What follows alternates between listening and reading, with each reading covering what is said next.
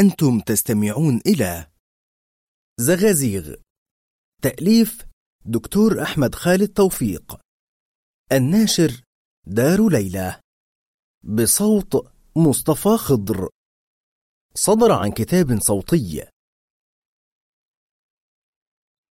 ترن يحكي دكتور جلال أمين أن أباه المفكر الإسلامي الشهير أحمد أمين سمع للمرة الأولى عن دخول اختراع اسمه الهاتف إلى مصر فسأل الناس عن نفعه.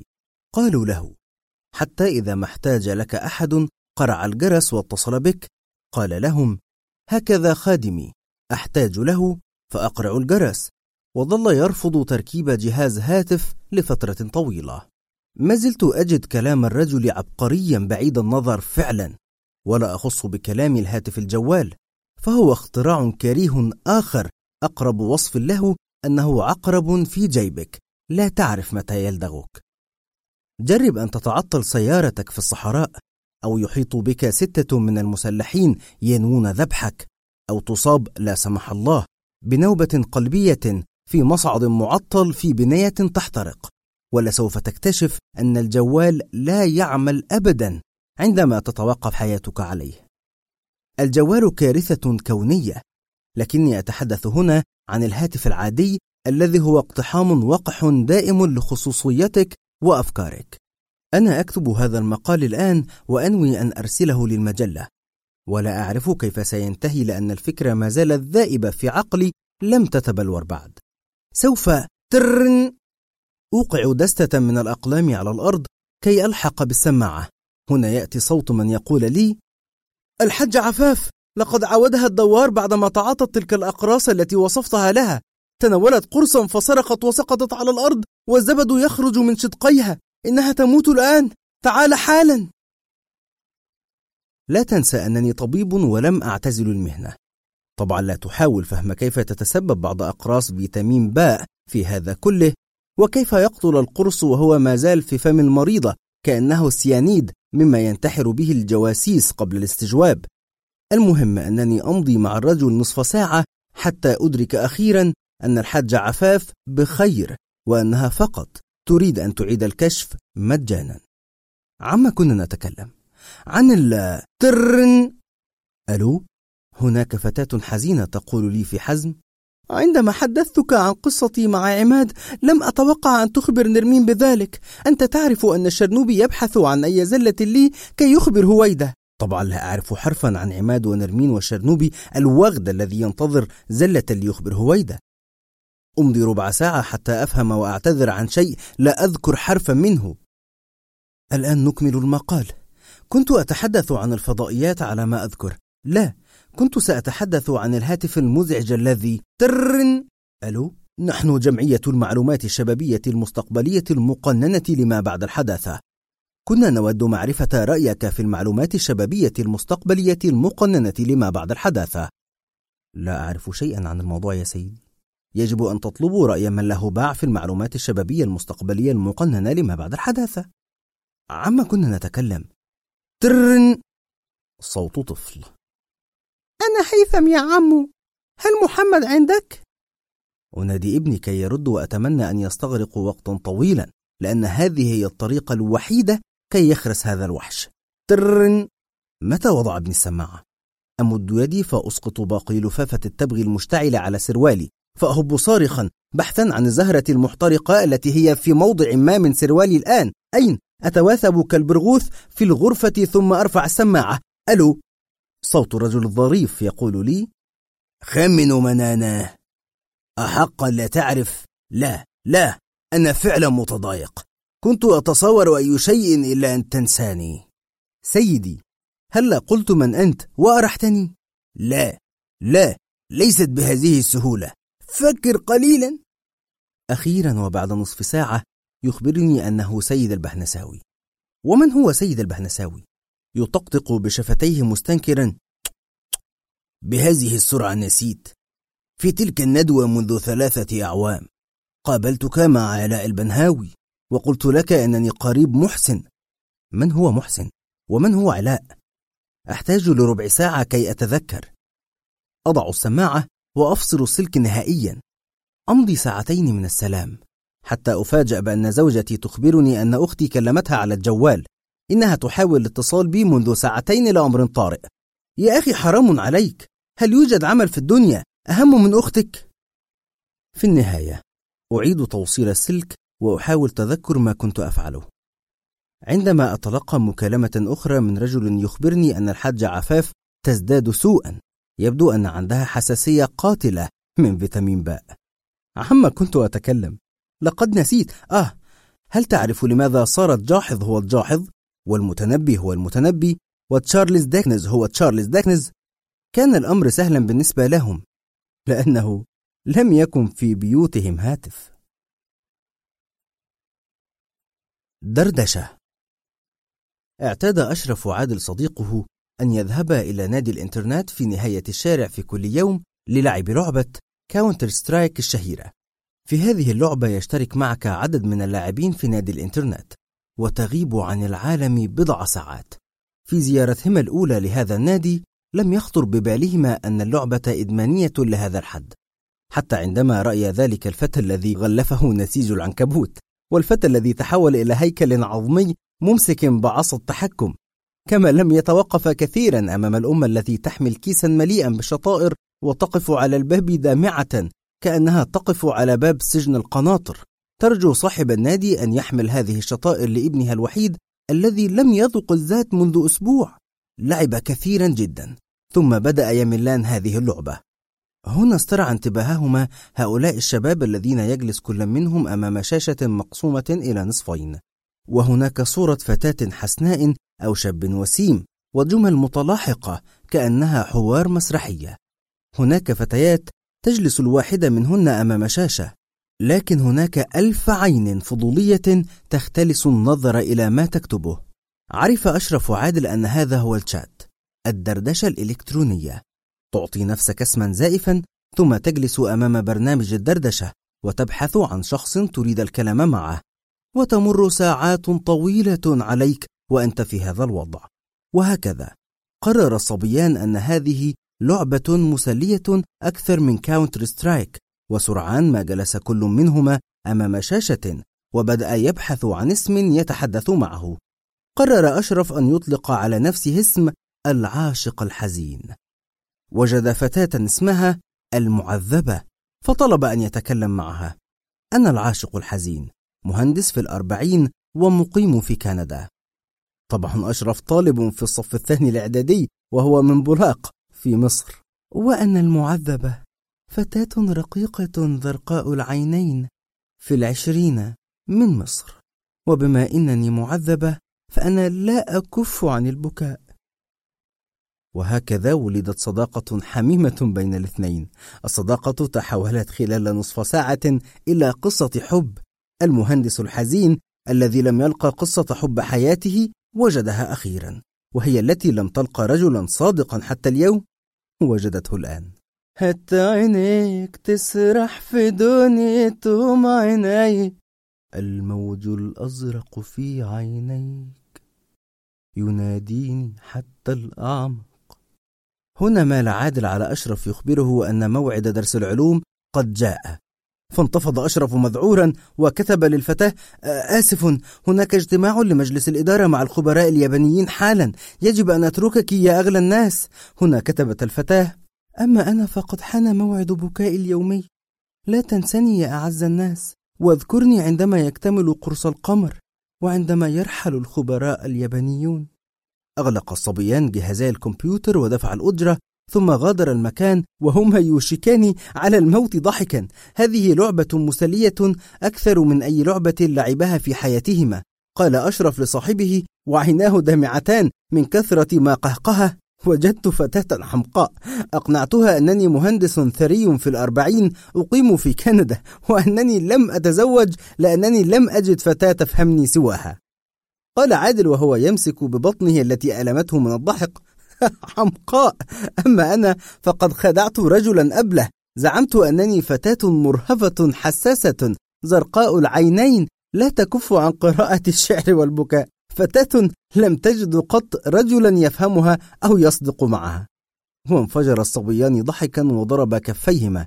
وللحظة خطر لأشرف أن ما يقوله عادل يبدو مألوفا إلى حد ما. ثم نسى الأمر كله. المهم أنه سيكون هنا غدا لينعم بالكلام مع تلك الفتاة الرقيقة الحزينة. قال أشرف وهو يشير لرأسه في ذكاء من السهل أن تخدع أي واحد على شبكة الإنترنت لأنك لا تضمن أي معلومات تقال من أي نوع. قال عادل لكننا ذكيان من الصعب أن يخدعنا أحد. أحسنت القول. لا تنسى موعدنا غدا لنواصل المرح. ذلك الخنزير موران. كان صديقي هذا نذلا. الكل يعرف هذا ويؤمن به. لقد تخلى عن زوجته وسافر إلى الخارج بدعوى العمل. وهو يعيش حياة عابثة كما يعرف الجميع ولا يرسل قرشا لزوجته وأولاده المقيمين في مصر. يكدس المال بينما أبناؤه جياع بالمعنى الحرفي للكلمة. فقد زوجته تزعم لنفسها أن زوجها مكافح نبيل وأنه لا يخدعها. لابد أن تعتقد ذلك حتى لا تجن. هكذا صار من المعتاد في أية جلسة لأصدقائنا. أن يصل أحدهم غارقا في العرق من الخارج فيجلس ويشرب كوبا من الماء البارد ويقول هل علمتم ما فعله النذل مروان مع أخي زوجته؟ ويحكي قصة جديدة نسمعها في انتباه ونمصمص شفاهنا ويقول أحدنا يا له من نذل. ويقول آخر المرء يكتشف مع أمثال هذا الوغد أنه ملاك مجنح وأنه طاهر الذيل كالأطفال. بعد أعوام وعشرات الجلسات المماثلة فطنت إلى أننا في كل مرة نحكي قصة تدل على نذالته ثم نندهش. ألا يبدو هذا غريبا؟ من المفترض أننا أنهينا الدهشة منذ زمن وصار كل شيء قابلا للتصديق. دعك من أن الموضوع صار مملا فعلا يا له من نذل كم نحن رائعون هكذا في كل مرة. هنا فطنت للحقيقة أمثال مروان هذا مهمون جدا جدا لنا لأنهم يشعروننا بالرضا عن أنفسنا يشعروننا بأننا رائعون طاهرون. هكذا نشعر براحة ولذة كلما سمعنا عن شيء جديد فعله ولم نفعله نحن. لا يمكن الاستغناء عنه في حياتنا. إنه لنا كالماء والهواء. عندما تشتم مروان تشعر بالتفوق والتميز وأنك أفضل. معنى هذا أن مروان أهم شيء في حياتنا ومن دونه لانتهينا تماما. إنه نموذج البطل الذي يحب الناس أن يكرهوه كما يقول الغربيون. تذكرت قصة قديمة اسمها ذلك الخنزير موران للأديب العبقري جيدي موباسن وتحكي عن غريب جاء إلى قرية فرنسية فوجد أن الناس جميعا يشتمون ذلك الخنزير موران. يقولونها بعد كل وجبة وعند كل لقاء ويشعرون بعدها برضا شديد. عندما تحرى الأمر عرف أن ذلك الخنزير موران مجرد قروي بائس جاء للقرية منذ أعوام فرأى فتاة جميلة من بناتها فقد صوابه أمام الجمال وطبع قبلة مفاجئة على خدها النتيجة أن الفتاة صفعته وبعد هذا ضربته القرية كلها وطردته. ومنذ ذلك الحين صار رمزا للأوغاد في هذا العالم وصارت زيارة الخنزير موران للقرية تاريخا يربطون به الأحداث. يتعرف راوي القصة على الفتاة التي فقد موران صوابه معها ويعجب بها كثيرا. ثم يقيم علاقة معها فترحب جدا لكنهما لا ينسيان أن يلعن من وقت لآخر ذلك الخنزير موران الذي جلب العار للبلدة. كل البلدة تمارس الخطيئة وتنافق وتكذب لكنهم جميعا لا ينسون أن يشتموا موران لأن هذا يشعرهم بأنهم أفضل. تذكرت هذه القصة ونحن نتحدث عن مروان النذل وشعرنا بالتفوق وحمدنا الله على أننا لسنا هو.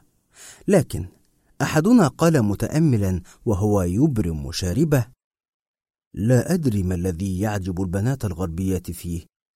أنا أعتبر نفسي أوسم منه بمراحل. بينما تذكر آخر أنه لم يعطي زوجته نقودا منذ أسبوع لأنها قليلة الأدب وغير مطيعة. هكذا رحنا جميعا نهنئه على حزمه وقوة شخصيته وقال أحدهم نعم نحن لسنا أزواجا مخلصين ولا نعنى ببيوتنا كما يجب لكن مهما انحدر أحدنا فبوسعه أن يقول في فخر أنا لم أصر نذلا مثل مثل قلت أنا من بين أسناني ذلك الخنزير موران هنا نظروا لي في حيرة وقالوا من؟ قلت مصححا بسرعة أعني ذلك الخنزير مروان. مروان يشبه موران فعلا. كيف لم ألحظ هذا التشابه في حروف الاسمين إلى الآن؟ فليحفظ لنا الله مروان من كل سوء ويبقيه لنا. حتى نظل معتقدين أننا على ما يرام. وأنه لا بأس بنا.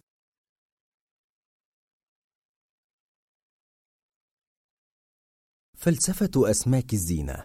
أسماك الزينة كائنات عجيبة. لا تجيد أي عمل في الدنيا سوى أن تموت. في الصباح تجد الحوض جميلا أنيقا والأسماك تسبح سعيدة راضية. تلتهم الطعام وتلتقط الحصى. عند الظهر تجد ثلاث أو أربع سمكات طافية على الماء وقد انتفخت وصارت جديرة بأفلام الرعب الحديثة فتتغلب على تقززك وحزنك وتحمل هذه الجثث بالشبكة لتلقي بها في المرحاض. وعند المساء تكتشف أن الحوض لم يعد حوض سمك زينة بل هو وعاء زجاجي لحفظ الماء لا أكثر. عندما ابتعت هذا الحوض قال لي بائع الحيوانات الأليفة في حكمة لا تطعم السمك لمدة ساعتين بعد وضعه في الماء لأنه يعاني نقص الأكسجين صحيح أنه كان يقول هذا وهو يحمل شبكة مليئة بالأسماك الميتة ليضعها في قفص القطط المنزلية التي يبيعها لكني قلت لنفسي إنه يعرف ما يقول وعندما عدت لأخبره أن معظم الأسماك ماتت سألني في شك هل أطعمت السمك على الفور؟ فقلت لا هكذا هز رأسه متعجبا من جهلي وأكد أن هذا هو الخطأ بالذات. لا بد من إطعام الأسماك فورا لأنها تكون في حاجة إلى سعرات عندما تنتقل لمياه جديدة. ابتعت منه بعض الأسماك ممتنا لوجود خبراء في هذا العالم. وعدت لأملأ الحوض من جديد ولم أنسى أن أضع للأسماك الطعام فورا. عندما طفت الأسماك وهو عنوان فيلم شهير. لكاكويانس عدت له لأفهم. تنحنح بحكمة القرون كأن أجداده كانوا عمالقة البحار. وقال هل تضيء النور في الحوض طيلة الوقت؟ نعم. هذا هو السبب إذن لابد ألا يضاء الحوض أكثر من ثمان ساعات وإلا تكاثرت الطحالب. هكذا عدت للبيت وانتزعت فيشة النور وتحملت أن يتحول الحوض المضاء الجميل. إلى كتلة سوداء كئيبة جاثمة في الظلام تذكرني بالتوابيت. على أنني عندما أعدت وضع الفيشة في القابس وجدت أربع أسماك تطفو على السطح وقد انتفخت وتشوهت. عدت للرجل العبقري أطلب رأيه فحك رأسه مستحضرا حكمة القرون وسألني عن ظروف الإضاءة. ثم عرف أنني أحمق أطفئ النور أكثر اليوم فقال ضحكا خطأ جسيم. السمك كالنباتات يحتاج إلى النور. هذه الأسماك تطفو قرب السطح ولا تنزل للقاع أبدا. طبعا كان السبيل الوحيد لعدم قتله هو أن أستعين بغيره. قابلت الكثيرين من هؤلاء الحكماء الذين ينصحونني بأن أضيف الكثير من الملح لمياه الحوض ومن ينصحني بألا أضع الملح أبدا. وهناك من يعطيني زجاجة صغيرة باهظة الثمن أسكب منها قطرات في الحوض فإذا فعلت ومات السمك قال لي في جزع لابد أنك وضعت الدواء ثم أطعمت السمك فورا. هذا خطأ. الآن وقد صار الحوض جثة هامدة ملقاة على سطح البناية يستخدمها القط كحمام أحيانا. عرفت الحقيقة المروعة. لا أعرف شيئا على الإطلاق. نحن محاطون بالذين يتظاهرون بالحكمة والعلم. وتكمن عبقريتهم في التملص من الأخطاء المحرجة. هناك تلك الزوجة الأمريكية التي قالت عن زوجها إنه خبير في سباق الخيول. يخبرك قبل المباراة بالجواد الذي سيفوز ويخبرك بعد المباراة بسبب عدم فوز هذا الجواد. كل هذا يتلخص تحت عنوان كبير اسمه الحكمة بأثر رجعي. إن البورصة والمصارف تعج بهؤلاء العباقرة على كل حال. أذكر أن قريبة لي وجدت أن الناس جميعا في مصر يحولون نقودهم إلى دولارات لأن سعرها سيرتفع. هرعت إلى المصرف لتحول مبلغا ضخما إلى دولارات فقال لها مدير المصرف وهو قريب لنا في ذكاء وغموض. لا تفعلي سوف يرتفع سعر اليورو ولسوف تندمين. هكذا عادت لدارها سعيدة لأنها تعرف رجلا حكيما كهذا بعد شهرين عادت للمصرف من جديد لتبتاع دولارات فلم تجد دولارا واحدا نظر لها المدير لائما لبضع دقائق ثم قال ألم أنصحك منذ شهرين بأن تبتاعي دولارات؟ ألم أقل لك أن سعر الدولار سيقفز للسماء فلم تصغي لي؟ عليك أن تتحملي نتيجة عدم الإنصات لي إذن لم تستطع أن تقول أي شيء أو تذكره بما قال. كل هذا عبث مع شخص كهذا. هكذا غادرت المصرف وقد عقد الغيظ لسانها. إلا أنني عندما حكت لي القصة قلت إن عليها أن تحمد الله على وجود هؤلاء الخبراء في حياتنا فلولاهم لضعنا منذ زمن سحيق دعك من كل سمك الزينة الذي كان سيطفو على السطح بسبب جهلنا. الندوة الأولى. صديقي هذا الذي أحكي عنه من الطراز الخجول جدا. هو أديب موهوب وقد دعته جهة ثقافية مهمة لندوة لتكريمه. وكانت هذه أول مرة يظهر فيها في ندوة عامة في قاعة كبرى. اتصلت به في داره فعرفت أنه نزل للصيدلية لشراء سم فئران ثم عرفت أنه ابتاع كميات كبيرة مريبة من الحبال ويبحث في الأزقة عن شخص يبيعه مسدسا غير مرخص.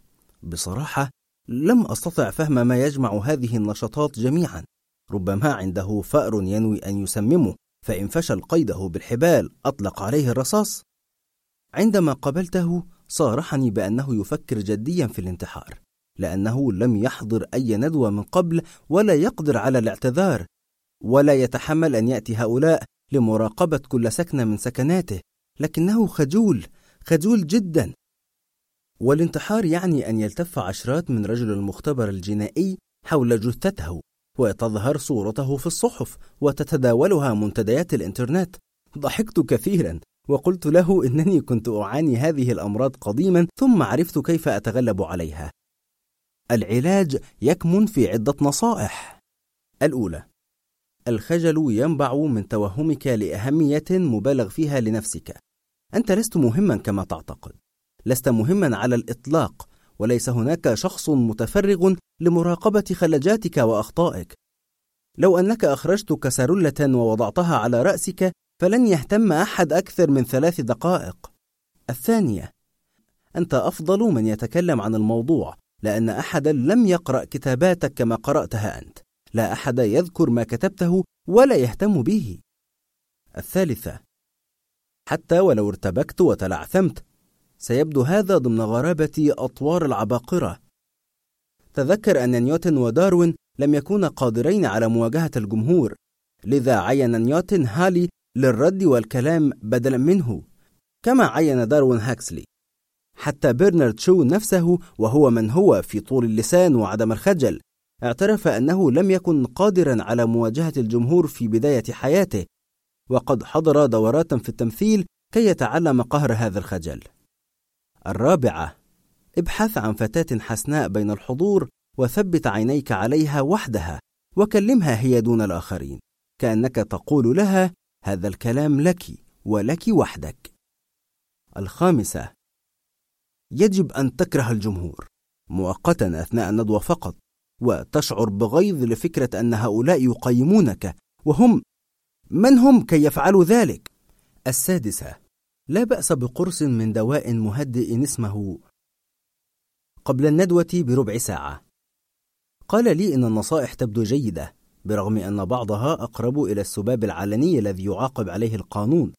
أنا باختصار أؤكد له أن لا قيمة له ولا أهمية. وهذا كي أعيد له ثقته بنفسه. أنت نكرة فلا تقلق من شيء. على كل حال. هو سيجرب ويخبرني بالنتائج.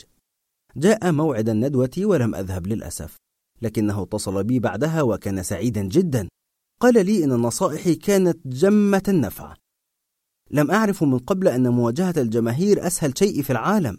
الحقيقة أنه لم يكن هناك جمهور متشكك ولا حسناء يوجه لها الكلام.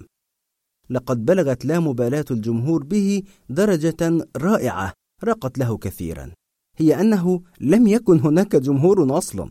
كان هناك ثلاثة معظمهم من معارفه وقد أراحه هذا جدا.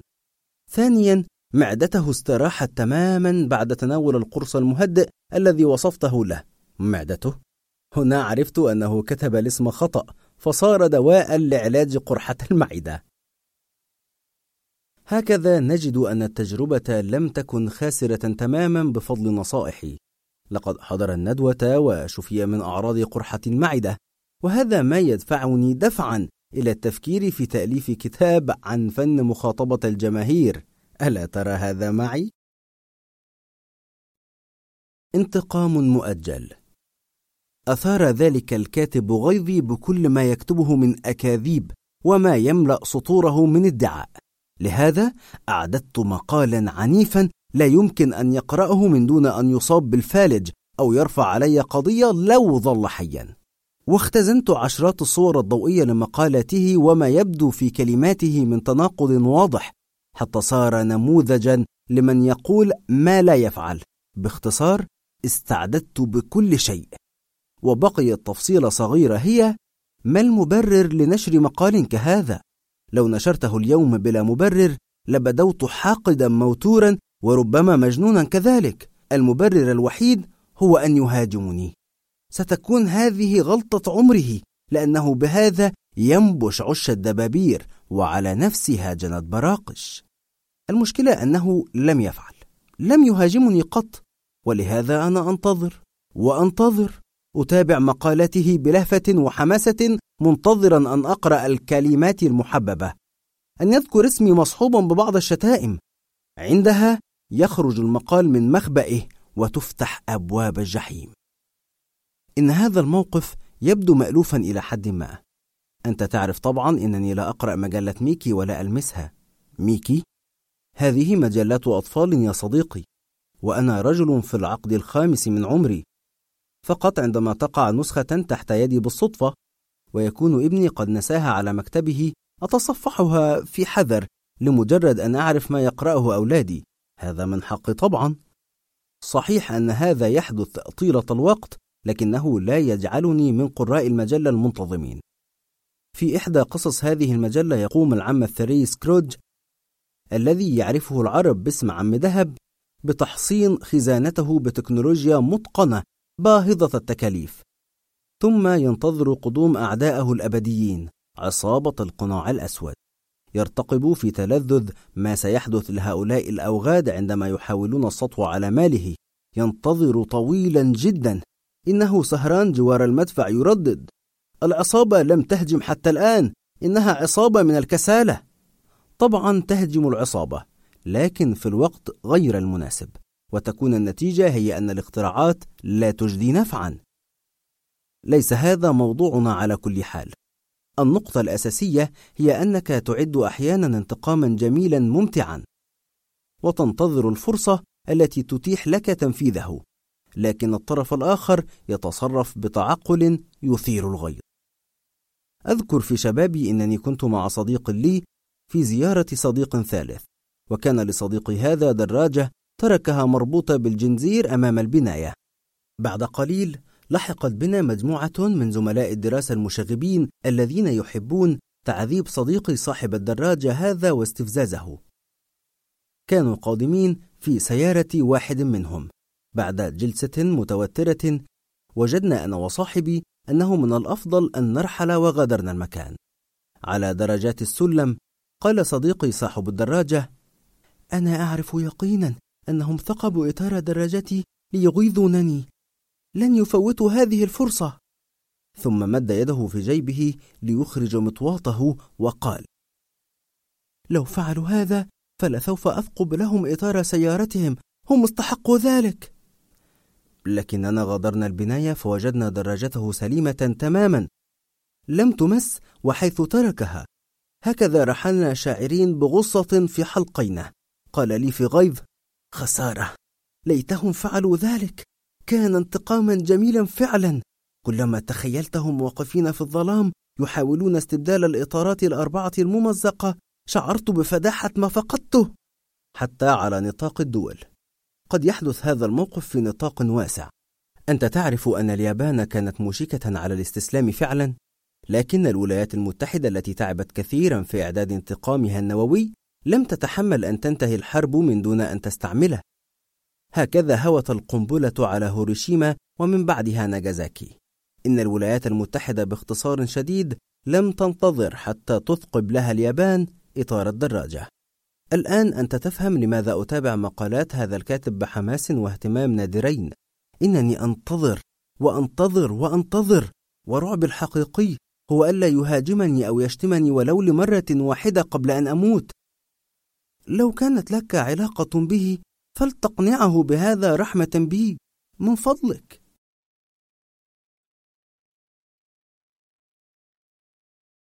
آراء عبقرية.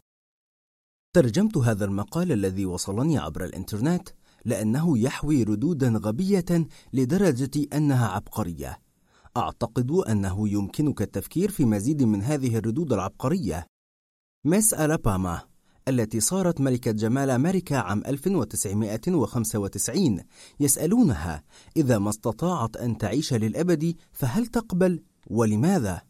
الإجابة لن أعيش للأبد لأنه لا يقدر بنا أن نعيش للأبد. لأنه لو عشنا للأبد فلسوف نعيش للأبد. لكن ليس بوسعنا أن نعيش للأبد. لهذا لن نعيش للأبد. التدخين يقتل. وإذا أنت قتلت فقد فقدت جزءا مهما فعلا من حياتك. النجمة بروك تشارلز في حملة فيدرالية لمنع التدخين. لم يسبق لي أن أجريت جراحة ركبة في أي جزء آخر من جسدي.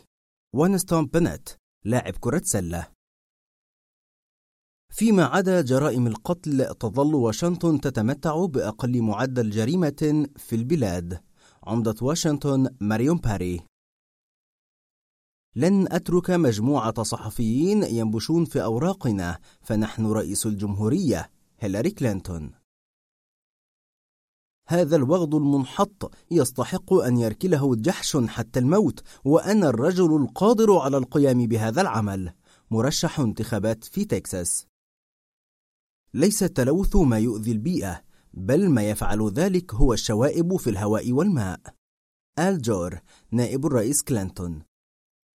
نحن نتأهب لحدث غير متوقع قد يحدث أو لا يحدث. آل جور نائب الرئيس كلينتون.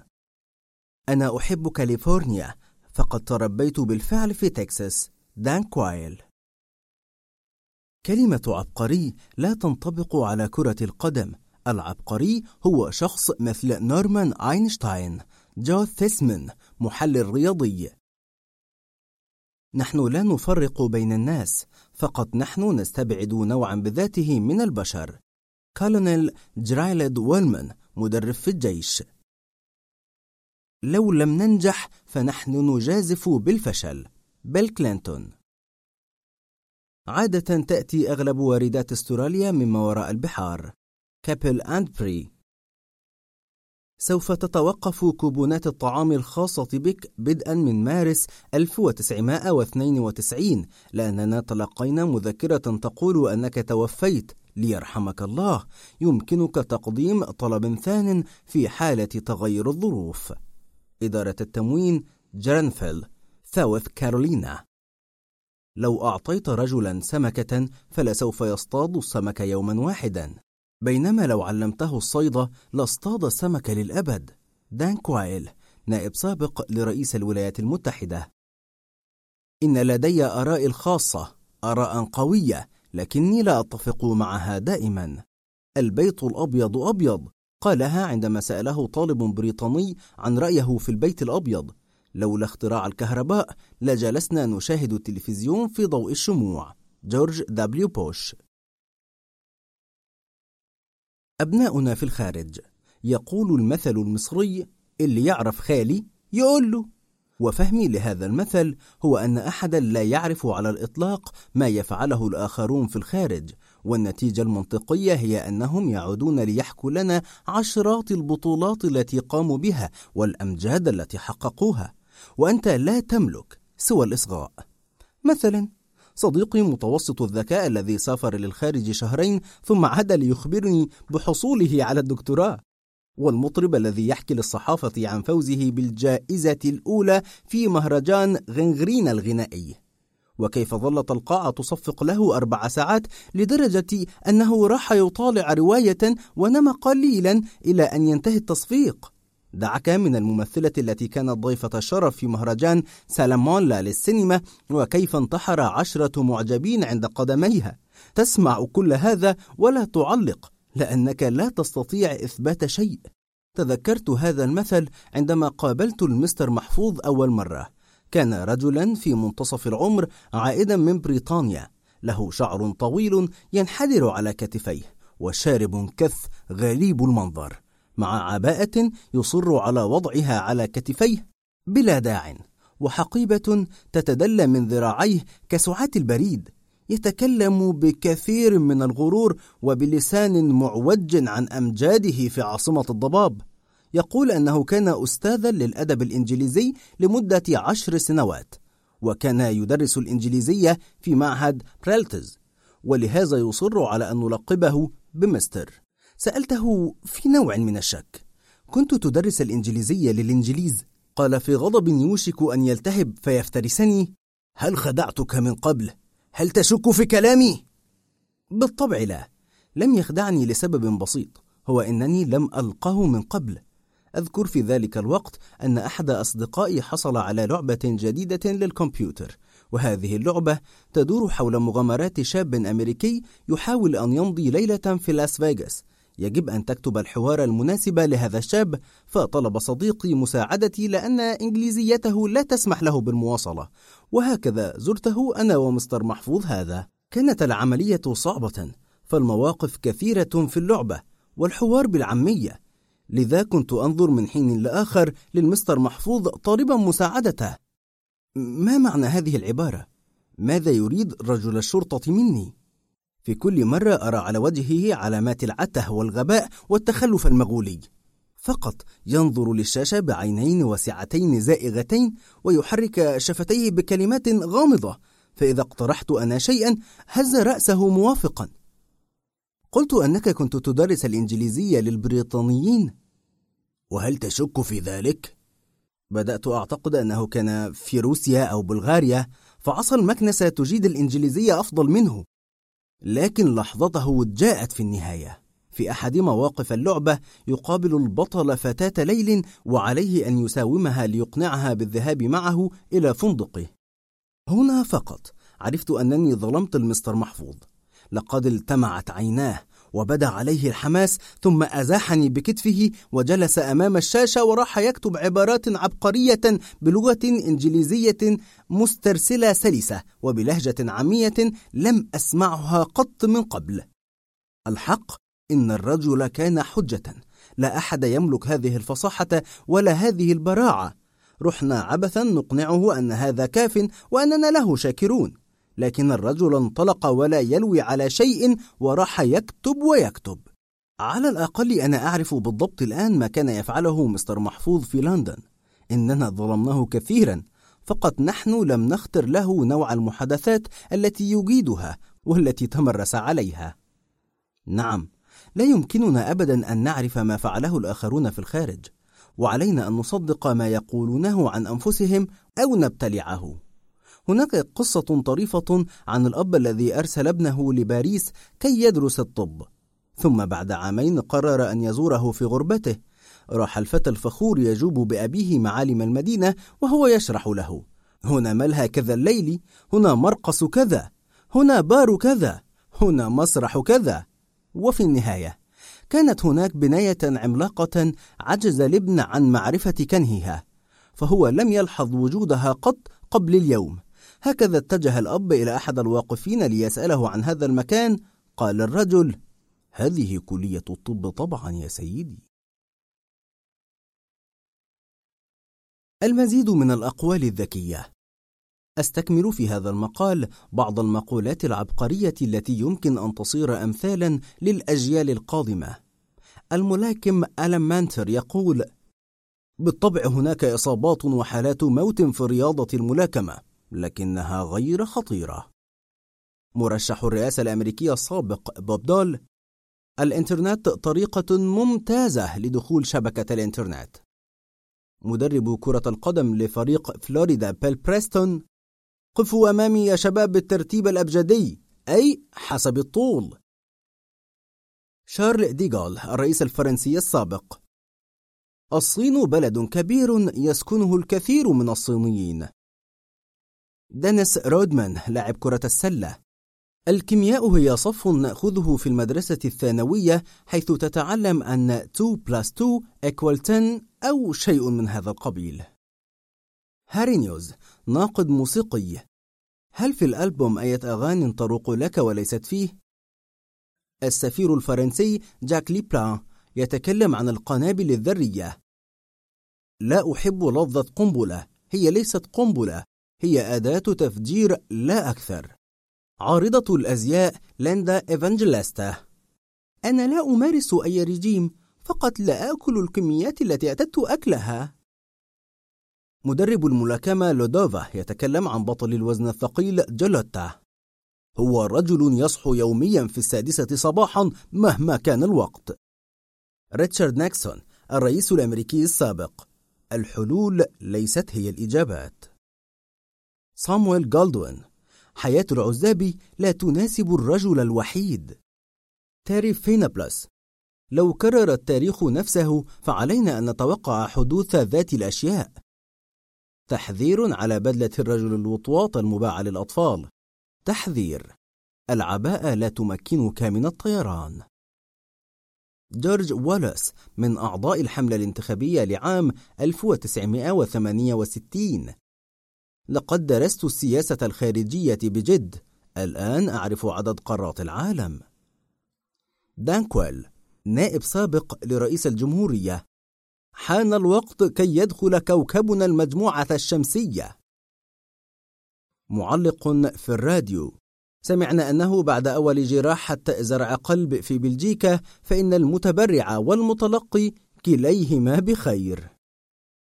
لفت على الطريق رقم 27 بالولايات المتحدة ممنوع مرور المركبات المسموح بمرورها. رون أتكنسون رياضي. لا أعلق على رأي الحكام ولن أغير هذه العادة من أجل غبي كهذا. دان أزنسكي لاعب بيسبول أمريكي سألته الساقية إن كانت تقطع له فطيرة البيتزا لست أم ثمان قطع. اجعليها ست قطع فلا أقدر على أكل ثمان. ديفيد كولمان معلق رياضي.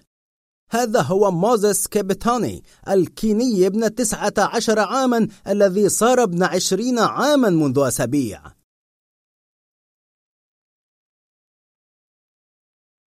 مشغول. اليوم أنا مشغول فعلا. ليست لدي سكرتيرة تحمل مفكرة وترافقني وليس لدي جدول أعمال. لهذا لا أعرف فعلا كيف يعيش هؤلاء القوم المهمون ولا كيف ينامون في النهاية. أنا شخص عادي جدا لكني بالفعل موشك على الجنون من كثرة ما يجب عمله. لدي مفكرة صغيرة تخبرني بأعمال اليوم تطالعني مع استيقاظي من النوم لتخبرني بالكارثة. واحد الرد على خمسة خطابات مهمة. الثانية كتابة هذا المقال. الثالثة مراجعة دروس الفرنسية مع ابن الصغير. الرابعة شراء هدية عيد ميلاد خالة عمة ابن خالة زوجتي. ولو لم أتذكرها لخرب بيتي. الخامسة شراء أقلام جديدة وممحات لأن الأولاد أبادوا ما لدي منها. السادسة شراء الخضر واللحم والبقالة. السابعة تجديد رخصة السيارة. الثامنة القيام بعمله الأصلي طبعا. أبدأ اليوم بالذهاب لإدارة المرور فأجد زحاما مريعا. لا يمكن أن أضيع وقتي هنا فأنا إنسان مشغول.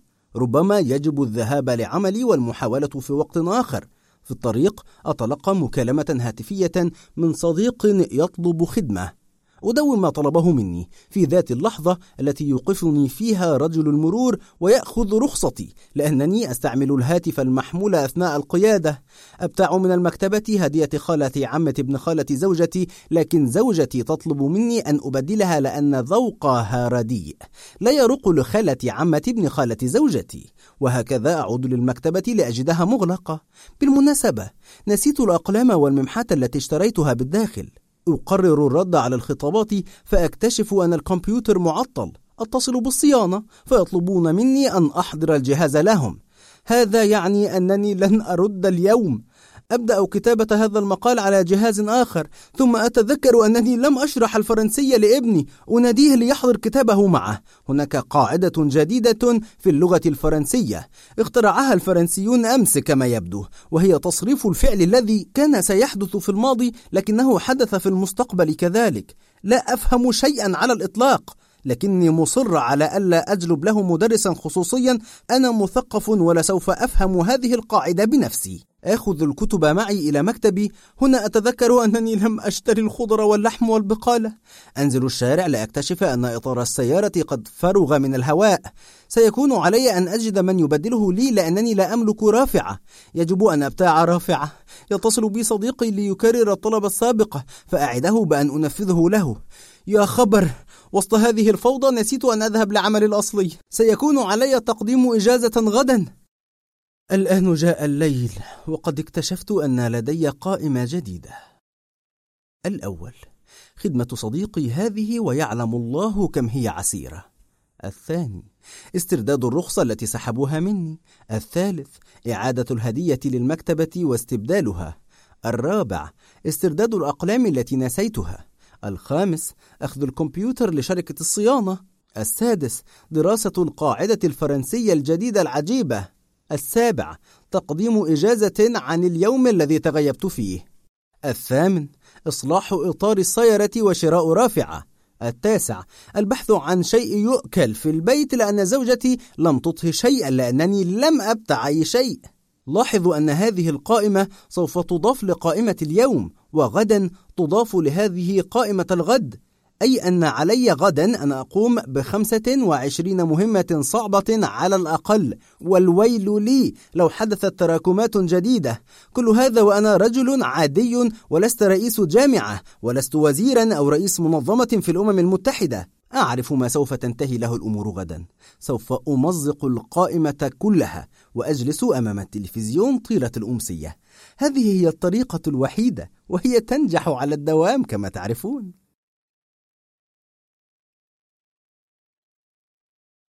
لأنني تأخرت جدا.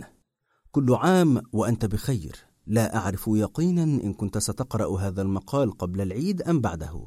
لكني أسجل موقفي اليوم بوضوح وصراحة. كل عام وأنت بخير.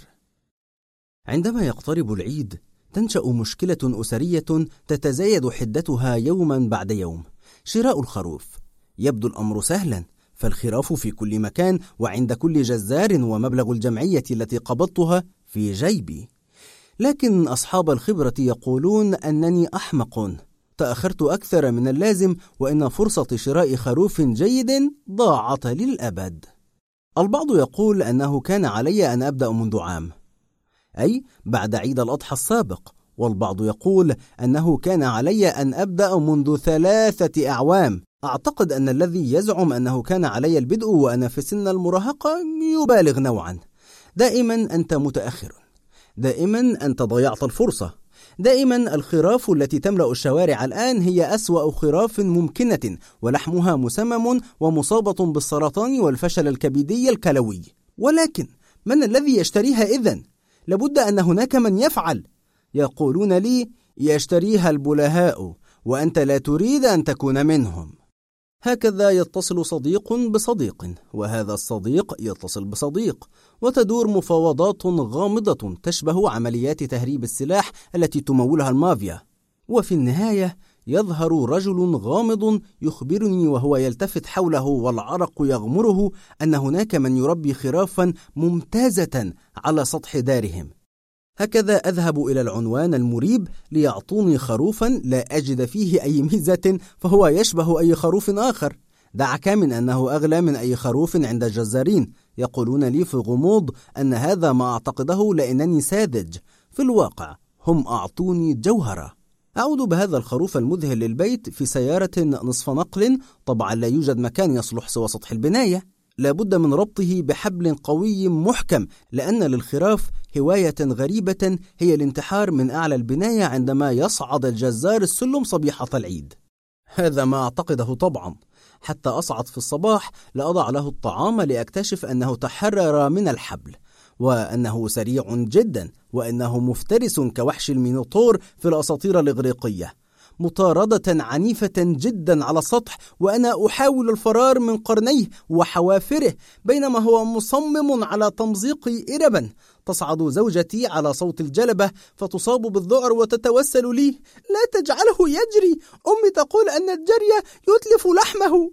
أنجو منه بمعجزة وأحكم ربطه بحبل غير قابل للمضغ بمعجزة أخرى. بينما تلومني زوجتي على تأخري في شراء الخروف لو اشتريته مبكرا لاستغنينا عن هذه المشاكل. طبعا أنا مرهق جدا فلا أستطيع سؤالها عن العلاقة بين التأخر في شراء الخروف وسرعته في الجري وولعه بمذاق الحبال. على كل حال أقرر أن أعهد لها بمهمة إطعامه المهمة التي تقوم بها بكفاءة فعلا لأنني لم أسمع صرختها وهي تسقط من أعلى ولا مرة. يأتي عيد الأضحى. بعد الصلاة أقابل وسط بحيرات الدم التي تغطي الشوارع ذلك الجزار الذي تتدلى السكاكين والشواطير من حزامه. أطلب منه أن يرافقني لذبح هذا الخروف. يصعد معي إلى السطح ويرى الخروف فينفجر في الضحك. هل اشتريته من عباس أبو شفة الذي يربي الخراف على سطح البناية؟ نعم. لا أفهم سبب كل هذا المرح وما هو مضحك في الموضوع. فقط أسمعه يقول في سره ربنا يعوض عليك. ثم ينقض على الخروف ليفتك به في ربع ثانية. ثم يقول لي وهو يعد ماله وينصرف معلش ربنا يعوض عليك هذه المرة. يبدو أنك بدأت متأخرا جدا. في العام القادم لو أحيانا الله قل لي منذ آخر رمضان كي أجد لك خروفا حقيقيا. وهل هذا الخروف ليس حقيقيا؟ وينصرف دون أن أفهمه على كل حال لم أرى أي مشكلة حتى هذه اللحظة. فقط كلما أعدت زوجتي طبقا لا يروق للضيوف أو أمي قالت لي لأنك تأخرت جدا هكذا انتهت الخراف الجيدة من السوق.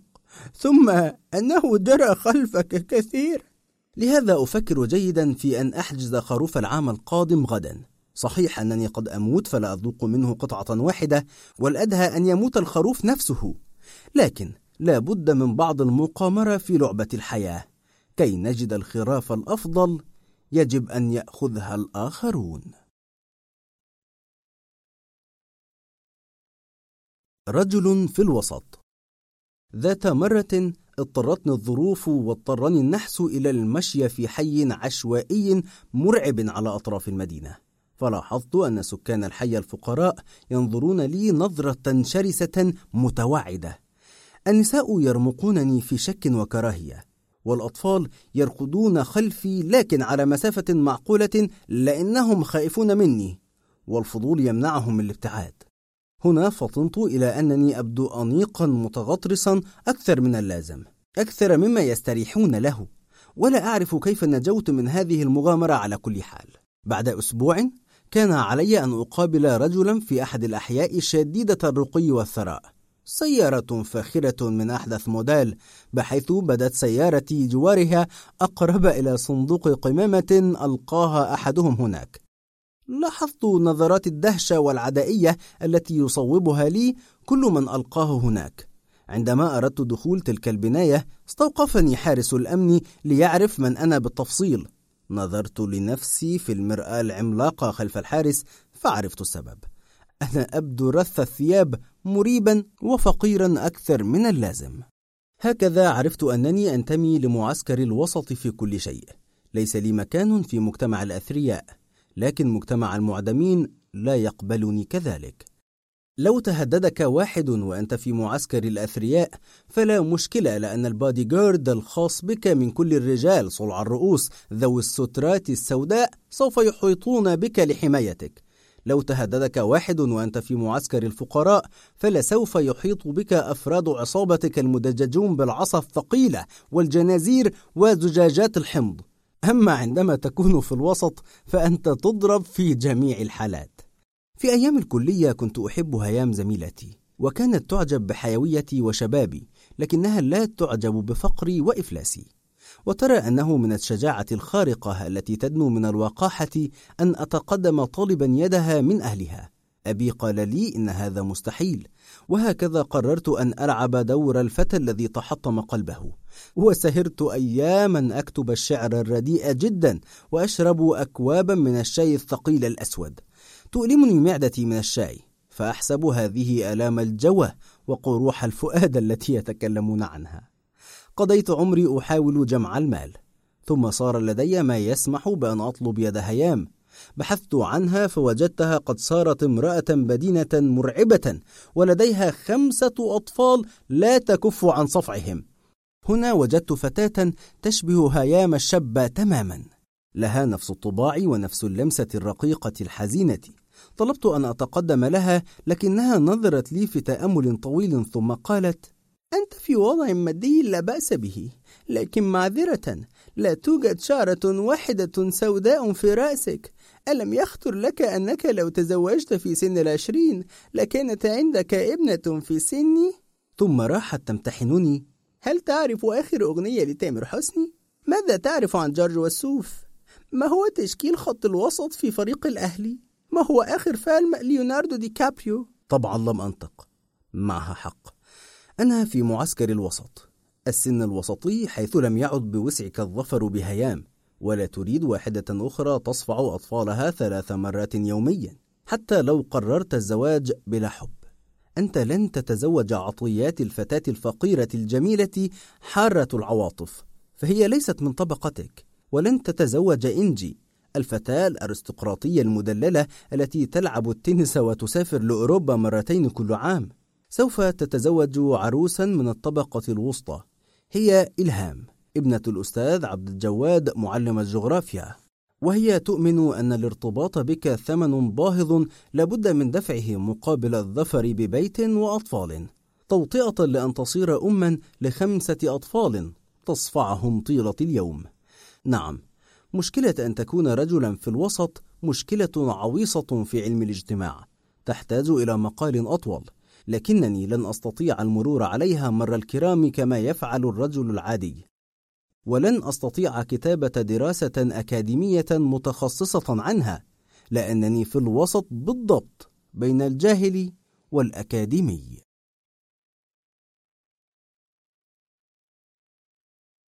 الفيزياء الخفية.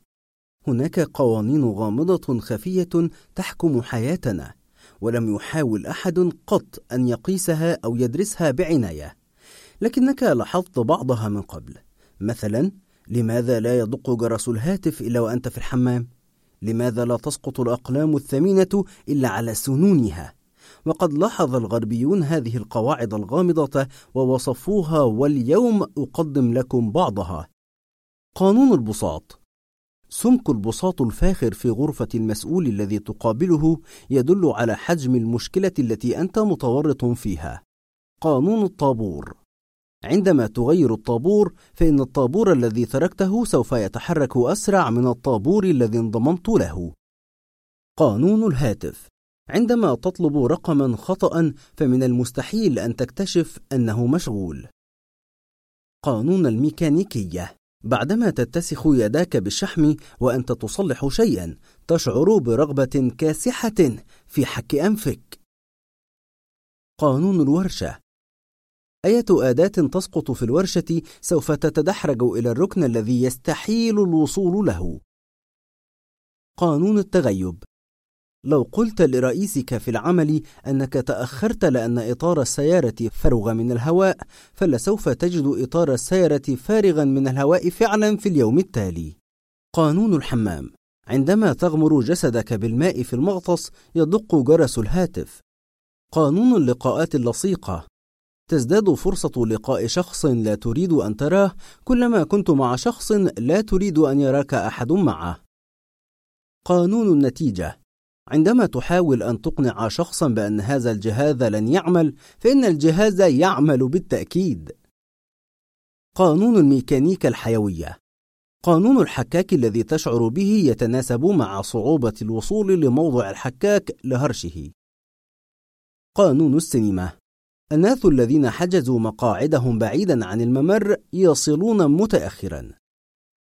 قانون القهوة ما أن تجلس أمام قدح القهوة حتى يطلبك رئيسك في عمل لن ينتهي حتى تبرد القهوة. قاعدة الطاقة لا يعتقد أحد أن السيارة المستعملة اقتصادية في استهلاك الوقود باستثناء البائع. دستور المحادثة لو أردت ألا يسمع أولادك ما تقوله فتظهر بأنك توجه لهم الكلام. قانون العزاء. العزاء الوحيد لمن يبلغ سن الخمسين هو اطمئنانه أنه لن يموت شابا. لغز الثقوب. أصغر ثقب يمكنه إفراغ أكبر إناء. ما لم يكن الهدف منه هو التصريف أصلا لأنه ينسد عندئذ فورا. قانون المحامين. عندما يعمل محام واحد في بلدة فإنه لا يكسب ما يكفيه بينما لو تواجد محاميان فإنهما يعملان بلا توقف. قانون القطارات. لو وصلت للمحطة مبكرا تأخر القطار بينما لو وصلت متعجلا فاتك القطار. قانون اللحظة. لولا اللحظة الأخيرة لما أنجز البشر أي عمل.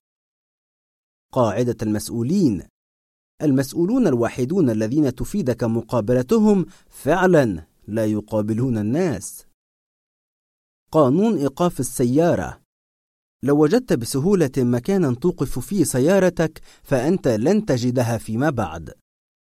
قانون الصحيفة الصحيفة التي وضعتها على الأرض لتمنع تساقط الطلاء بها أخبار مهمة فعلا. هذه بعض القوانين وأعدك بالمزيد في مرات أخرى. غدا أجد ما يلهمني. اليوم قررت أن أكتب روايتي العظمى الرواية التي ستضمن لي جائزة نوبل للعام القادم ربما تتوقف جائزة نوبل نهائيا لأن اللجنة ستجد أن هذه ذروة الإبداع البشري ولا ذروة بعدها ابتعت جهاز كمبيوتر محمولا كلفني ألف دولار ورحت أمشي به في كل مكان بانتظار لحظة الإلهام العظمى. يجب أن أراقب الحياة. سوف تلهمني الحياة. تشيكوف استوحى شخصية مهمة جدا من مدير مكتب بريد مولع بالصراخ والسباب.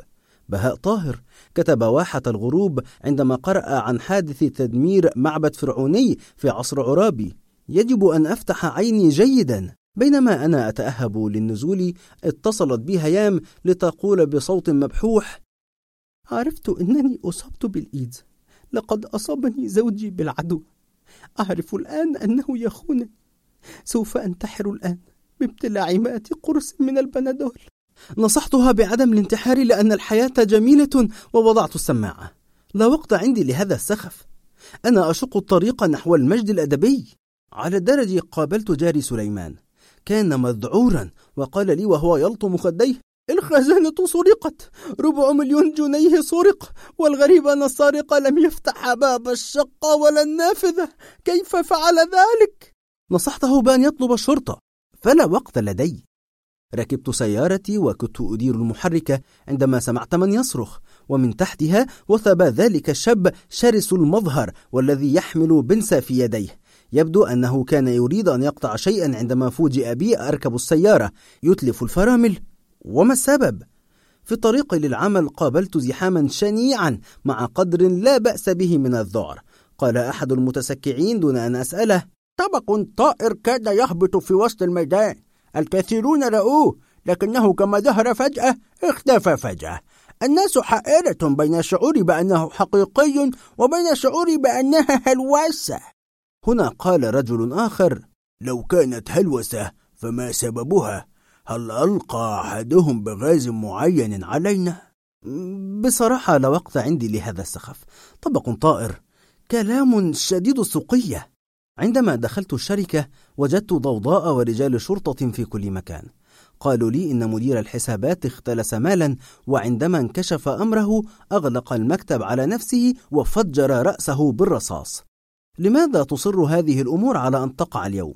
اليوم الذي قررت فيه أن أكون أديبا عظيما. تتقدم مني لمياء صديقتي في العمل. تقول إنها تحبني بجنون وتريد أن أتزوجها. أنا متزوج وهي كذلك. لكنها حصلت على الطلاق من زوجها وتريد أن تكون زوجة ثانية لي. قلت لها في ذعر أه، كان عليك أن تخبريني قبل الطلاق. من قال إني أحبك. إذا أنت لا تحبني. وانفجرت في البكاء وغادرت المكتب. ولو وثبت من النافذة لكان هذا يوم الانتحار العالمي فعلا. بعد رحيل الشرطة هجم على الشركة مجموعة من الرجال المسلحين ببنادق آلية وهم كذلك ملثمون. وطلبوا من الصراف أن يملأ لهم حقيبة بالمال. حاول أحد الموظفين أن يطلب الشرطة ودوت السرينة تحت النافذة. لهذا اضطر اللصوص إلى أخذ لمياء رهينة معهم. جميل أنها لم تنتحر لكن أرجو أن يقتلوها لتستريح. بعض الهدوء أرجوكم. أريد بعض الهدوء.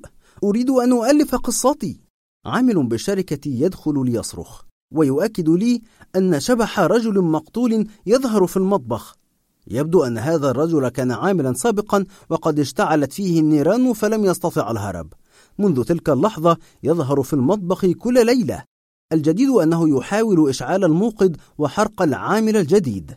هذه المرة فاض بي. فأغلقت الكمبيوتر وغادرت المكان متسللا. في طريقي للبيت خيل لي أن ذلك الطبق الطائر يقف في الميدان فعلا.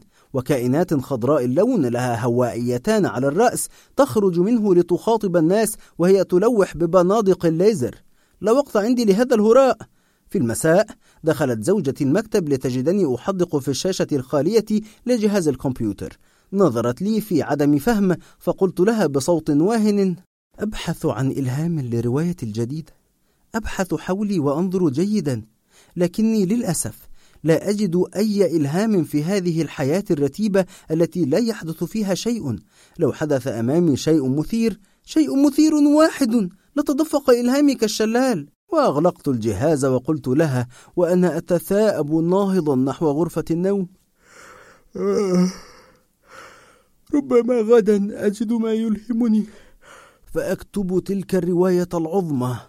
يجب أن تعرفي أنك متزوجة من فنان يا عزيزتي. فنان حقيقي.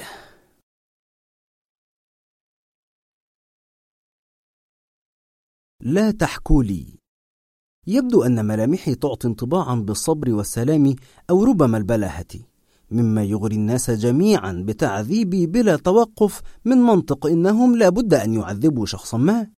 هناك ذلك الرجل الذي يقول لي إنه يهوى أكل الدهون برغم أن الطبيب أوصاه بالامتناع عنها ولأن شرايينه التاجية تحولت إلى أنابيب من الزبد. أقول له في حكمة أنه من الأفضل أن يمتنع عن أكل الدهون فيقول في حماس وهو ينثر لعابه في وجهي أنت لا تفهم ما قلت لك. شراييني التاجية مسدودة تماما. هذا الكوليسترول موشق على قتلي. هذا يؤكد وجهة نظر الطبيب. بل يؤكد أنك لا تصغي لي أنا أحب الدهون. هذه نقطة والنقطة الأخرى هي أن شرايين التاجية مسدودة. أقول له في صبر إن عليه الاختيار بين الاستمتاع بالدهون أو الاستمتاع بالشكوى من حال قلبه. لا يمكن أن يجمع بين الحسنيين أبدا. دهن لذيذ أو قلب سليم. لا يوجد حل ثالث. فيستغفر الله وينتهد ويأخذ شهيقا عميقا يعينه على الصبر ويقول لكن شرايين التاجية في حالة سيئة جدا هل فهمت أخيرا؟ هل تقصد أن وضعك لن يزداد سوءا وأن من الأفضل أن تستمتع بكل شيء ما دامت هذه هي النهاية؟ فيبصق على الأرض في غيظ يا أخي فأل الله ولا فالك أنت رجل مثقف ويجب أن تنتقي كلماتك. أنا أحب الدهون بل أنني آكل الزبدة مباشرة بلا خبز وأمقط شرائح اللحم الأحمر. فلتنعم بالدهن إذن. لكن هناك مشكلة. شرايين التاجية. أنت رجل متعلم وطبيب ومستحيل أن تجهل خطر ذلك على صحتي. في النهاية تكتشف أنك أضعت ساعة كاملة ولم تفهم بعد ما يريد. خذ مثلا صديقي هذا الذي يصر على أن يحكي لي حلما رآه يحكيه على مدى ساعة ونصف تقريبا. كنت أنا وسيد عبد الحفيظ نمشي في بستان مليء بالأزهار ثم هبط أبي من السماء بجناحين وهو يلبس ثوبا أبيض فأبيض. أنت تعرف أن أبي كان مدمن مخدرات. ممتنعا عن أداء الشعائر الدينية مولعا بالنساء ويختلس أموال الشركة التي يعمل فيها لكني كنت مؤمنا بأنه نقي النفس وأن مثواه الجنة برغم كل شيء. نزل أبي من السماء ودعاني لأكل الفاصوليا. غريب أن يذكر الفاصوليا بالذات فهو كان يحبها. ثم ظهرت عمتي وهي تمشي مع جبارة جبارة الثائر الشهير أنت تعرفه. كان فمه فم جبارة لأبي ملوثا بالفاصوليا وعرض علي أن أشاركه الأكل ثم ظهر الإسكندر الأكبر وأعلن أنه يحب عمتي وبدأ يتبارز مع جبارة بالنبابيت هذا لا يروق طبعا لسيد عبد الحفيظ أنت تعرف طبع سيد عبد الحفيظ لهذا ركب النعامة وانطلق طبعا أستمع له وأنا أرسم ابتسامة اهتمام على وجهي مع ترديد مم. مم. مم. وطبعا لا أستطيع أن أخبره أنني لا أذكر شيئا عن سيد عبد الحفيظ ولا طباعه التي تجعله يركب النعام عندما يغضب. بعد يوم واحد يتصل بي هاتفيا وأنا مشغول جدا ليقول لي في ذهول يبدو لي أن أبي يناديني من القبر. حلمت أمس أنني آكل معه الفاصوليا وهو يقول لي كف عن الأكل يا حبيبي فقد تأخرت عن موعدك. هنا ظهر السيد عبد الحفيظ وأنت تعرف طباعه. لهذا طلب مني أبي أن ننهي الجلسة فورا. وصحوت من النوت ومذاق الفاصوليا على شفتي مستحيل أن يكون هذا حلما. هذا ليس حلما. لا أذكر كم مرة حكى لي هذا الحلم منذ عام 1978 وبرغم هذا لم يمت للأسف ولم يلب نداء أبيه قط. لا أجرؤ على أن أصارحه برأيي هذا ولا إنني مقتنع برأي فرويد حول أن الأحلام عادم يخرج فضلات الروح ورغباتها المكبوتة لا أكثر. ربما هو يأكل الفاصوليا في الحلم لأنه فعلا يتمنى أكل الفاصوليا. لكن كلامه ينبع من اعتقاد كل إنسان أنه ليس حيوانا كمن حوله وأنه يتمتع بدرجة عالية من النقاء والشفافية والاتصال بالأثير. ليس هذا بأغرب من حلم آخر. هل تذكر مروة زوجتي الأولى بعدما تزوجت عفاف ثم هالة ثم عزة ثم نادية ثم سامية لكن مروة ظلت في خاطري. أمس رأيتها إلخ إلخ إلخ. وتبدأ وصلة حلم جديدة مدتها ساعة ونصف. الرحمة من فضلك. القنوات الفضائية تقدم فاصلا ثم تعود. الثلاجة الكهربية يستريح موتورها من وقت لآخر لكن صاحبي هذا مستمر للأبد. أرجو من الجميع أن يترفقوا بي فلا يفرطوا دون هدف في استخدام هذا العضو الطري الزلق المسمى باللسان. فإن لم يستطيعوا فليحكوا لي مواضيع ليس فيها فاصوليا أو دهن. أو سيد عبد الحفيظ. لا ذنب لي. في طفولتي كنت شديد البدانة وأبدو أكبر من سني. أذكر أنني كنت أركب الحافلة مع أمي وجاء المحصل ليأخذ ثمن التذاكر. هنا طلبت منه أمي تذكرة ونصفا لأنني ما زلت طفلا. راح المحصل ينظر لي من أعلى لأسفل كأنه يفحص ثورا ينوي شراءه ثم قال ضاحكا بطريقة من عرف هذا الموقف مرارا. سيدتي لا يمكن أن يكون هذا طفلا. إنه يحتاج إلى تذكرة كاملة.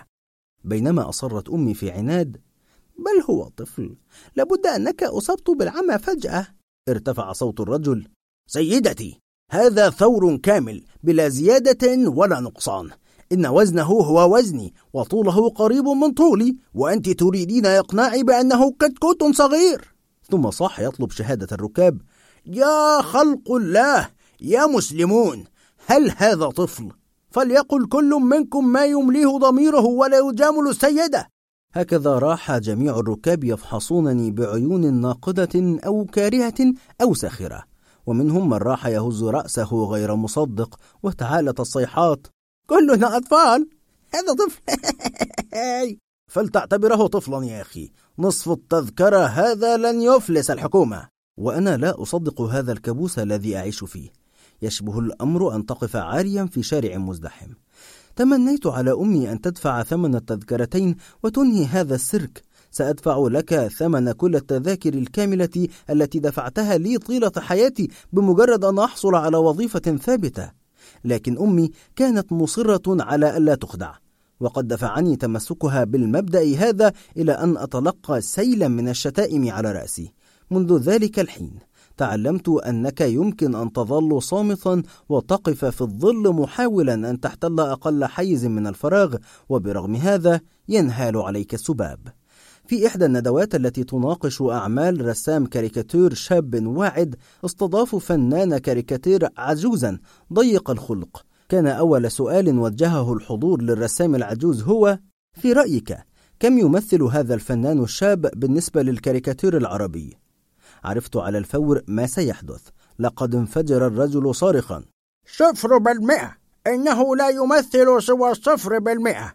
إنه لا شيء على الإطلاق.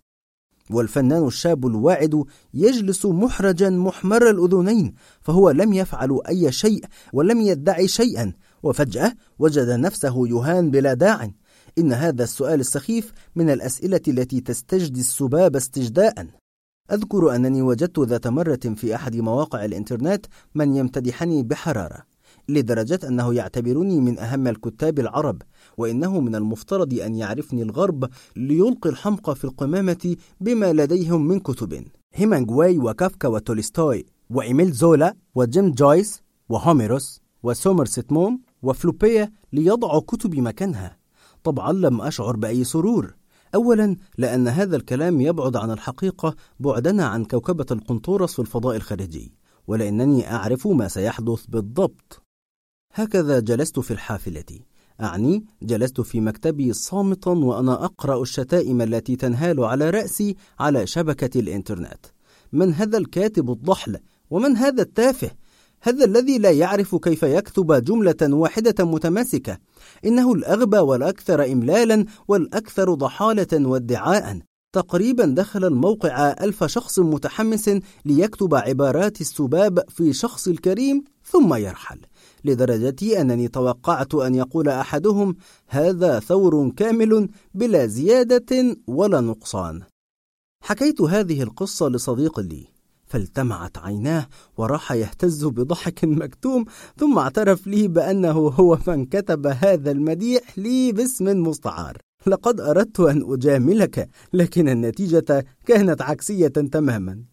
هذا نموذج للشخص الذي يجلب على رأسك المشاكل بلا ذنب لك. هكذا عرفت الطريقة المثلى كي تنهال الشتائم على خصومك. امتدحهم بحرارة امتدحهم بعنف وامتدحهم مع الكثير من المبالغة.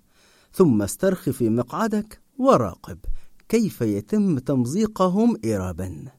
صدقوني قبل أن توجهوا لي الشتائم تأكدوا أولا من أن لا ذنب لي في هذا كله. لقد ظللت صامتا وابتعدت عن الحرب لكن الحرب جاءت لي حيث أنا.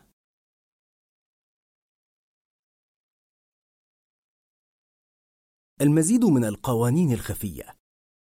مع مزيد من تلك القوانين الفيزيائية الخفية التي تحرك حياتنا في الغرب يطلقون عليها اسم قوانين مورفي ومصدرها قانون أطلقه مهندس هناك يقضي بأنه كل ما يمكن أن يفشل سوف يفشل.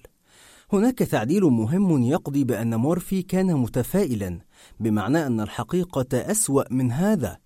وهناك قانون مورفي الخاص بالنشر الذي يقول لو كتبت تنتقد الدقة اللغوية أو التحرير لكتاب ما فإن ما كتبته لابد أن يحوي خطأ لغويا شنيعا. منذ ذلك الوقت توالت القوانين. لو سار كل شيء على ما يرام فأنت لم تلحظ الخطأ فقط. الكون ليس غير مبال بالعلماء فقط إنه ضدهم على طول الخط.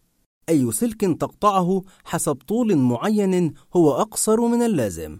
احتمال حدوث خطأ يتناسب طرديا مع الضرر الذي سيسببه هذا الخطأ. عندما يفشل كل شيء آخر اقرأ التعليمات.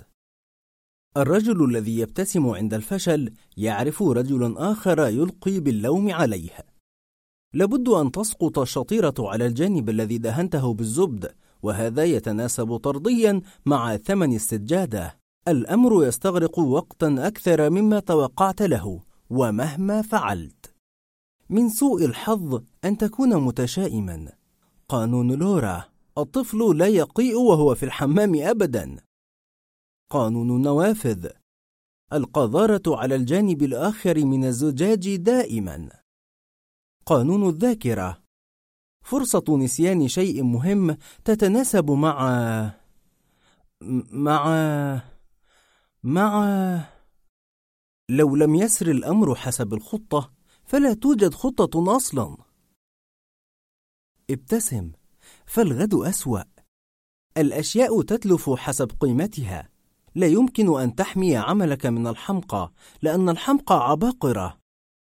كل حل يخلق مشاكل جديدة. الشيء الذي يقع يقع في المكان الذي يسبب فيه أكبر ضرر ممكن. بعدما تبتاع بديلا للشيء الذي بحثت عنه في كل مكان ولم تجده يظهر الشيء الأصلي. بمجرد شراء تلك السلعة النادرة سوف تجدها معروضة في كل مكان وأرخص. صمم شيئا يستطيع حتى المعتوهين استعماله ولسوف لا يستعمله سوى المعتوهين. كل شيء ممتع في الحياة غير قانوني أو غير أخلاقي أو يسبب السمنة. كل شيء يقع في الحمام لابد أن يسقط في المرحاض. أي شيء تضعه في مكان أمين لن تجده أبدا ثانية. الأفكار العظيمة لا نتذكرها أبدا والأفكار الغبية لا ننساها أبدا. الغسالة لا تبتلع إلا فردة واحدة من كل زوج من الجوارب. الضوء في نهاية النفق قطار قادم. صندوق الخطابات دائما في الناحية الأخرى من الشارع. الفوضى تربح دائما لأنها أفضل تنظيما. لو لم تنجح تخلص من أية أدلة على أنك حاولت. لكل قاعدة شواذ ما عدا هذه القاعدة. الرجل الذي يسبقك مباشرة في طابور المصرف يقوم بأعقد إجراءات ممكنة. معرفتك بقوانين مورفي لن يساعدك في شيء. سوف أجده لا أتحمل هؤلاء الأوغاد معدوم الضمير الذين لا هم لهم سوى مضايقات الفتيات البريئات والتحرش بهن. دعك من أنني عاشق. أعني أنني كنت عاشقا في ذلك الوقت من الثمانينات. كنت أرفع سماعة الهاتف وأنتظر سماع صوتها الرقيق تسأل عن المتكلم. أنتشي وأغمض عيني متخيلا أن جوقة من الملائكة تعزف لي وحدي. وفي الحادية عشر مساء أخرج في الظلام وأمر ببيتها. أنظر لنافذتها المغلقة والضوء من خصاصها وأتخيلها هناك. أغني أنا في الشارع الذي تعيشين فيه. كانت زميلتي في الكلية وكنت أداري حبها عن الآخرين كسر عزيز صغير. لهذا وجدت كراس محاضرتها ذات مرة. أخذته عالما أنني سأعيده لها يوما ولسوف تدرك كم أنا أمين شهم. أخيرا تكلمت معها وصرنا صديقين. لكن لم أتمادى طبعا ولم أعلن عن عواطفي حتى تظل تلقائية معي. لاحظت أنها تحمل خوفا غير طبيعي من الآخرين. لا تثق بأحد على الإطلاق. لا أعرف السبب وقد حاولت كثيرا أن أفهم سبب خوفها فقالت لو كان هناك من يلاحقك ويعرف عنوان بيتك لأصابك الذعر مثلي. من هذا الشيطان؟ قالت إنها لا تعرف من هو. الجيران حكوا لها عن شخص مخيف المنظر يمشي في شارعها ليلا في الحادية عشر تقريبا وهو يصدر أصواتا مرعبة وينظر لنافذتها وقد بدأ عليه التوحش. كيف يبدو هذا الوغد؟ يقولون إنه يضع نظارة بدين كالخنزير رث الثياب. باختصار هو شخص لا تتمنى أن تقابله في زقاق مظلم. لا أعرف من هو لكني سأجده ويومها سوف أحوله إلى لحم مفروم. قالت لي إن هناك من سرق كراس محاضرتها. هي نسيته في قاعة المحاضرات فلما عادت لم تجد له أثرا المشكلة أن هذه الكراس يحوي معلومات عنها معلومات مهمة. إذا هناك من يسرق كراسات محاضرتها سواي. هذا مخيف. أما الكارثة الكبرى فهي تلك المكالمات التي لا تسمع فيها صوتا. ترفع السماعة فيجيء صوت لهاث مخيف من الجانب الآخر. لا بد أنه مريض نفسي. استبد بالجنون. هذا المخبول يجب أن يعاقب. هكذا رحت أقف في شارعها وقتا أطول من اللازم. أنتظر قدوم هذا الوغد البدين وأنا أحمل عصا ثقيلة أحطم بها وجهه.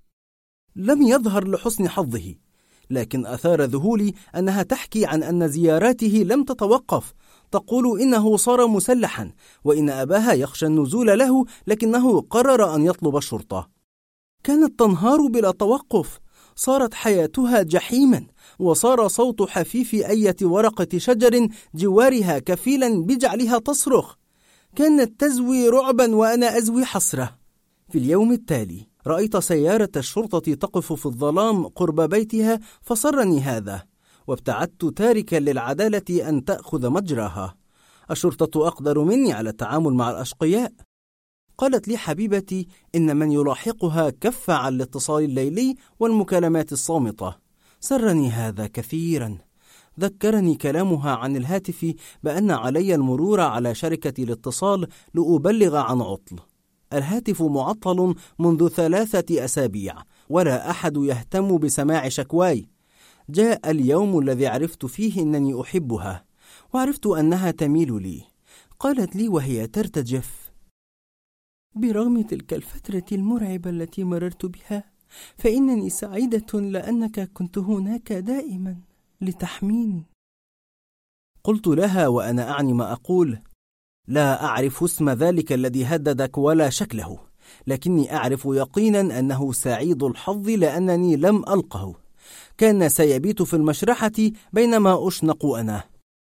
اليوم هي تزوجت وصارت بدينة كالخرتيت ولديها أربعة أطفال تصفعهم طيلة الوقت وأنا تزوجت.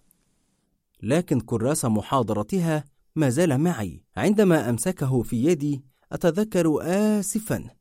أن هناك مخبولا ما يحتفظ بكراس آخر من كراساتها بكراس آخر من كراسات محاضرتها عندها يغلو دمي وأتساءل من هو؟ أين هو؟ أريد أن أعرف في طفولتي كان يثير جنوني أولئك الباعة الذي ينادون على بضاعاتهم بطريقة حرفية منغمة فيصير من المستحيل أن تعي حرفا مما يقولون مثلا كان هناك ذلك الرجل النحيل الأسمر الذي يقف جوار مدرستي وينادي بأعلى عقيرته. شيا دوك أما بضاعته فشيء مغطى لا يمكن أن تعرف كنهه. ربما هو ضفادع محمرة أو ثعابين مقلية أو ألغام دبابات من الحرب العالمية الثانية. ظل الفضول يغلبني خاصة أنني لا أجرؤ على الاقتراب لسؤاله عما يبيع ولم أرى في حياتي من يشتري منه قط فيبدو أن كل الأطفال لا يعرفون ما يبيع. في النهاية جرؤ أحدنا على أن يقترب ويكشف الغطاء.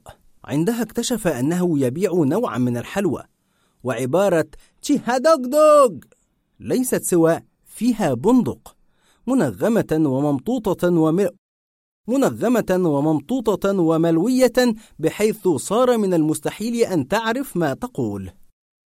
بائع آخر كان يقف تحت شرفتنا في كل عصر ويصرخ: هي أوه! كأنه طرزان ينادي حبيبته شيتا في الغابة. وقد سألت كل أفراد أسرتي عما يبيعه فلم يعرف أحد. واقترح أبي أن الرجل يبيع أكياس قمامة بينما اقترحت أمي أنه يبيع مشانق.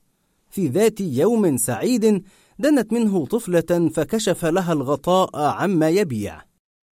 كان يبيع الزبادي اليوغورت لكن لا تسأل من فضلك عن علاقة الزبادي بالهياو. يبدو أن الصيحة أهم عنده من البيع. ويعتبرها إهانة أن يصيح بصوت واضح النبرات. زبادي! كان هذا درسي الأول عن الدعاية التي تجعلك لا تشتري شيئا. ثم بدأت أكتشف هذا بشكل أوضح مع إعلانات التلفزيون. هناك إعلانات تحرص على أن تبدو شبابية مليئة بالحيوية. فيتكلم الشاب بسرعة وبكلمات كالطلقات حتى لا تفهم حرفا مما يتكلم عنه. ربما كان هذا جزءا من سيكولوجية الإعلان لأن المرء يجن فضولا ليعرف ما يعلن عنه هذا الشاب هل هو دواء لجعل الكلام غير مفهوم؟ أم هو نوع من الدهان يجعل اللسان زلقا؟ اشتهرت شركة بانيتون للملابس الجاهزة بهذه الإعلانات العجيبة التي أثارت جدلا فتارة تقدم لك بألوان ممتازة رجلا يلتهم سمك القرش جسده الممزق وتارة تقدم محتضرا يحيط به أفراد الأسرة الباكون وتارة صورة رضيع ملوث بالدماء مع عبارة صغيرة تقول الألوان المتحدة من بانيتون لابد أن الموضوع خضع لدراسة نفسية مدققة لكن بصراحة لا أفهم. معلوماتي أن الإعلان يجب أن يكون جميلا ولا يكون ضربة بالمطرقة على الرأس لتتذكر للأبد. على كل حال أنت تعرف أنهم يعلنون عن ثياب.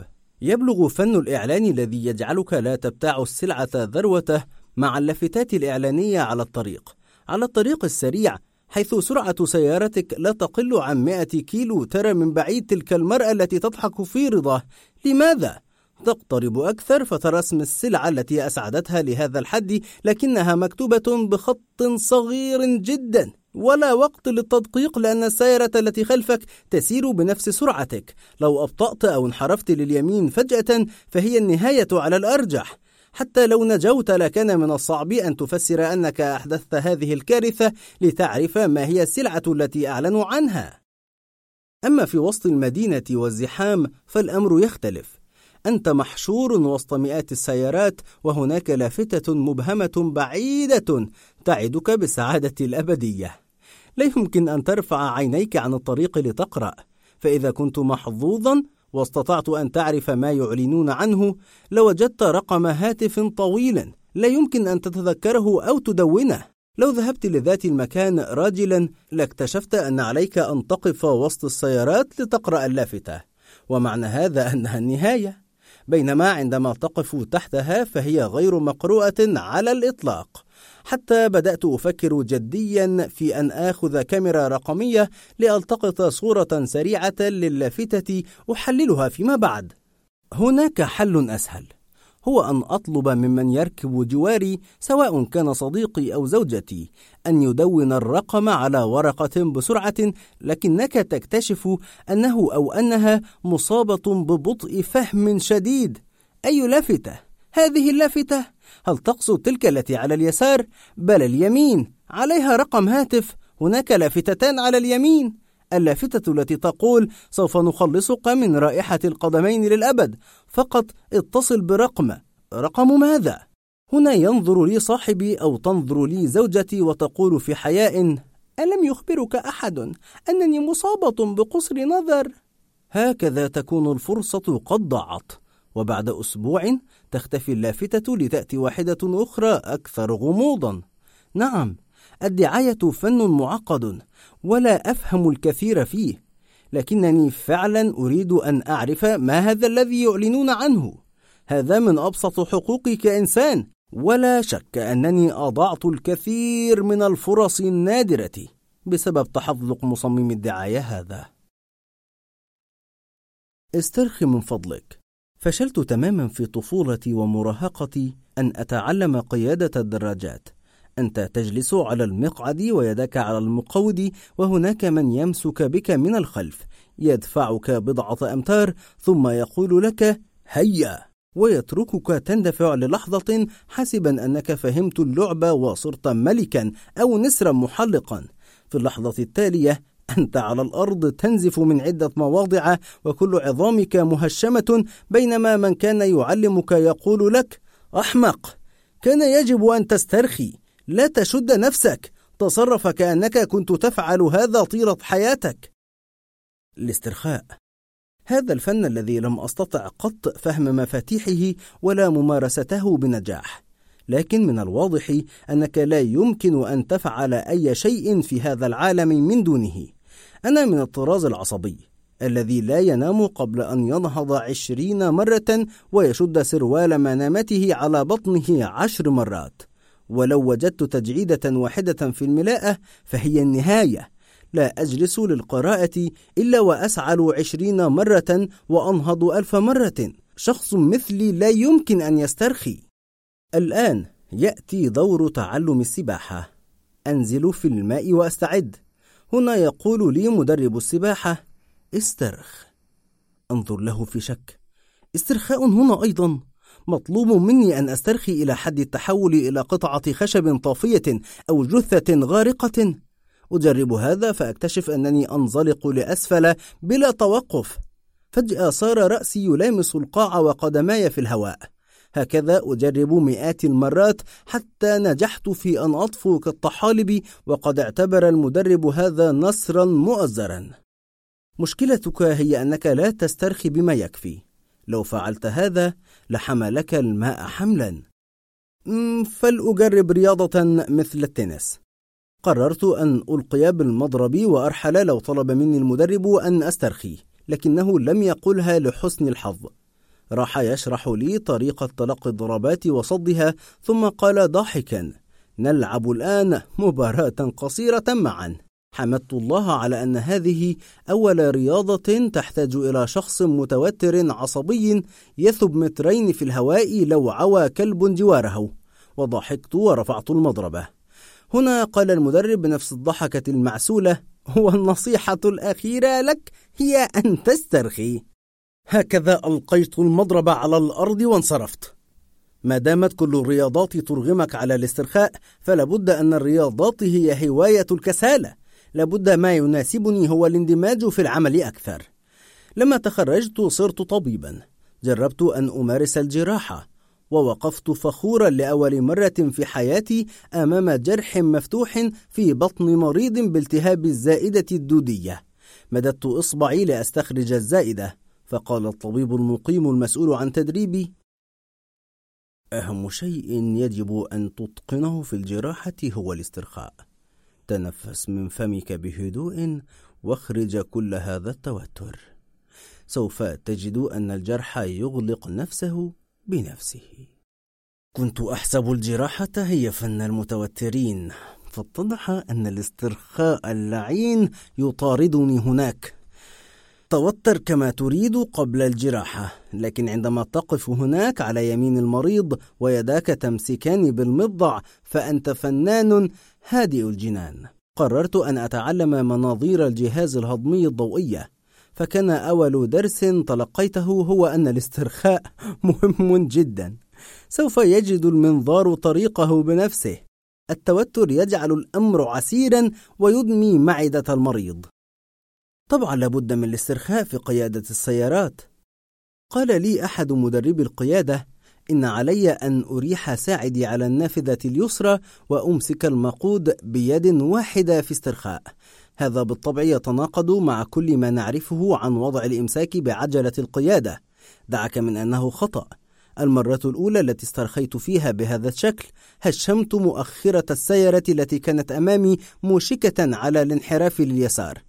للأسف لم يكن سائقها مسترخيا مثلي. هكذا قالوا لي أن علي أن أتعلم الاسترخاء قليلا قبل أن ينفجر رأسي. نصحني العالمون ببواطن الأمور بأن أدرس فلسفة زن اليابانية. بينما أهداني أحدهم كتابا عن اليوجا حجمه يقرب من حجم الخروف الصغير. شعرت بتوتر عندما فكرت في أن علي قراءة هذا كله. لكن لا بد منه. يبدو لي أن الحياة أعدت خصيصا لمن يسترخون. لا مجال لأمثالي. فتحت الكتاب وبدأت أقرأ الفصل الأول. قبل أن تدرس اليوجة يجب أن تسترخي. تسترخي إلى أقصى حد. هذا يعني أن علي أن أسترخي كي أتعلم طريقة الاسترخاء. هكذا تخلصت من الكتاب بكثير من العصبية وجلست لأكتب هذا المقال. على الأقل لم تطالبني إدارة هذه المجلة الغراء بأن أسترخي قبل أن أكتب مقالي وأدعو الله ألا يفعلوا. عندما يحب مورفي.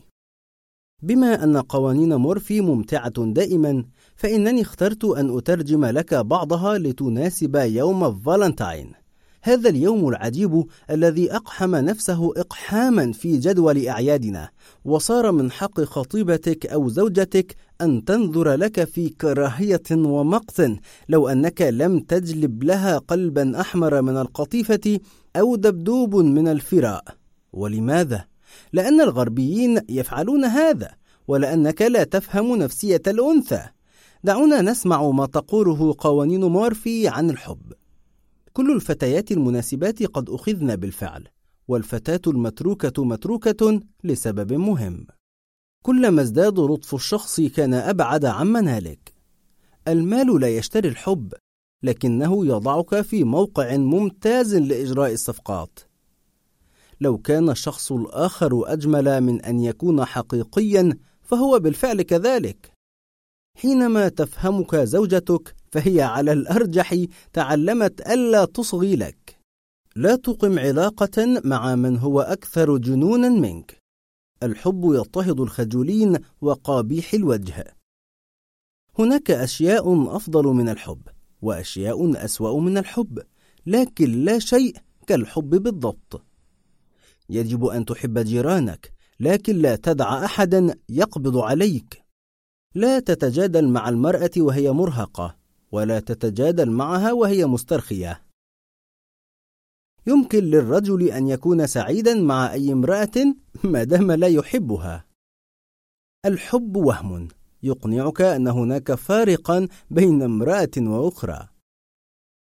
لا تنسى المرأة الرجال الذي كان بوسعها الفوز بهم بينما لا ينسى الرجل النساء التي استحال عليه الفوز بهن. النجاح في الزواج لا يحتاج إلى أن تتزوج الشخص الصحيح. النجاح يتطلب أن تكون أنت الشخص الصحيح.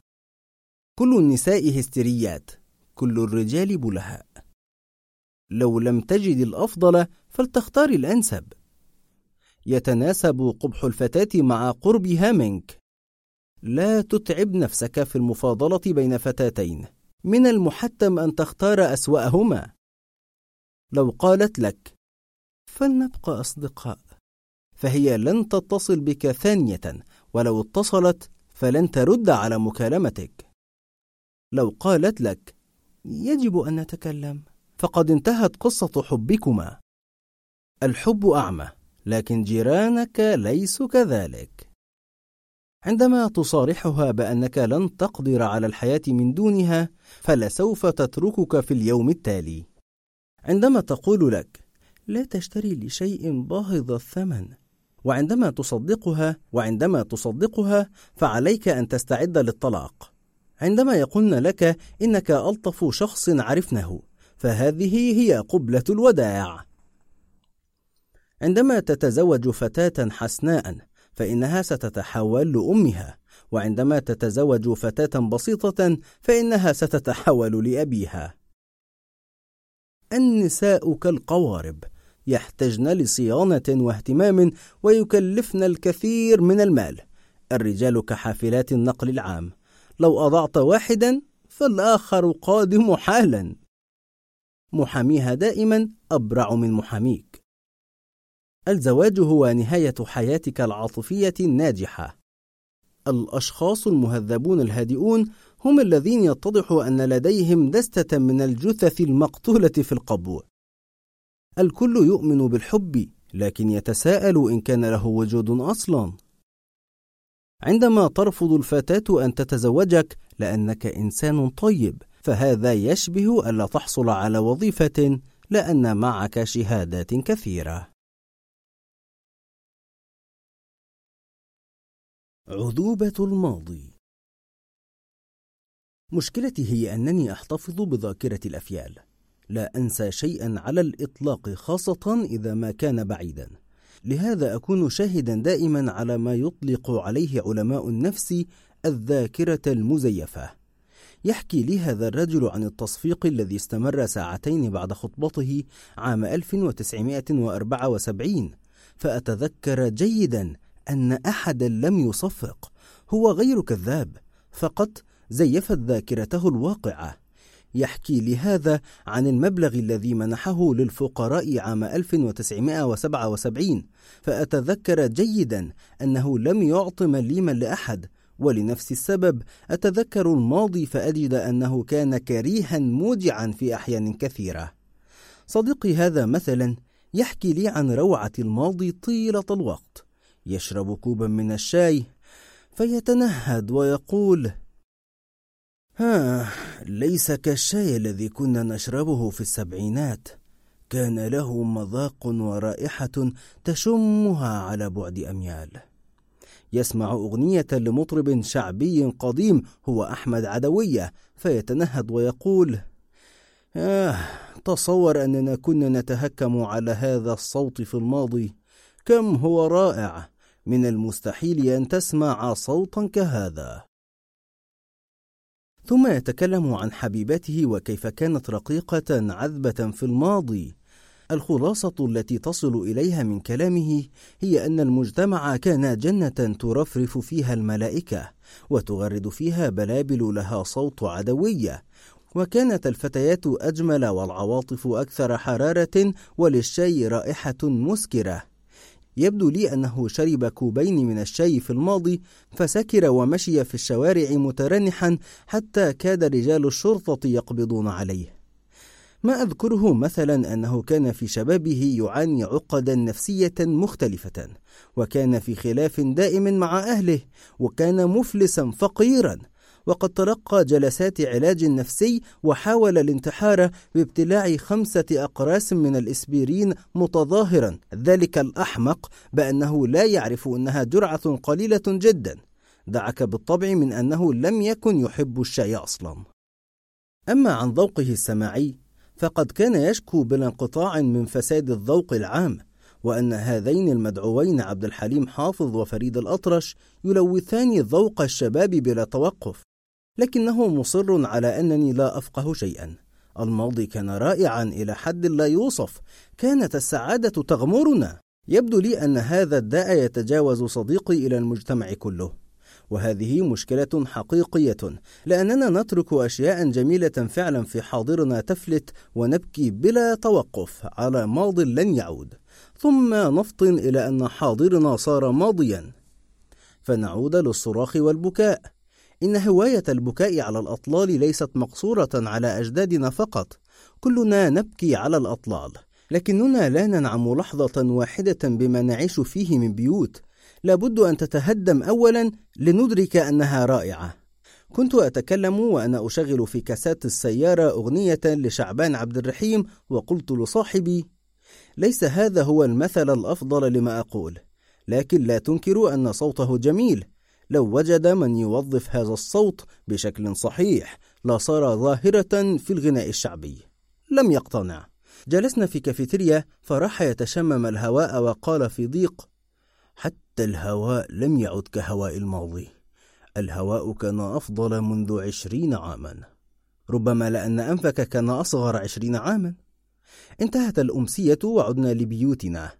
عند منتصف الليل اتصل بي يسألني عن اسم أغنية شعبان عبد الرحيم التي كنت أشغلها في السيارة ثم قال هذه الليلة كانت جميلة فعلا تذكرني بليالي شبابي. تصبح على خير.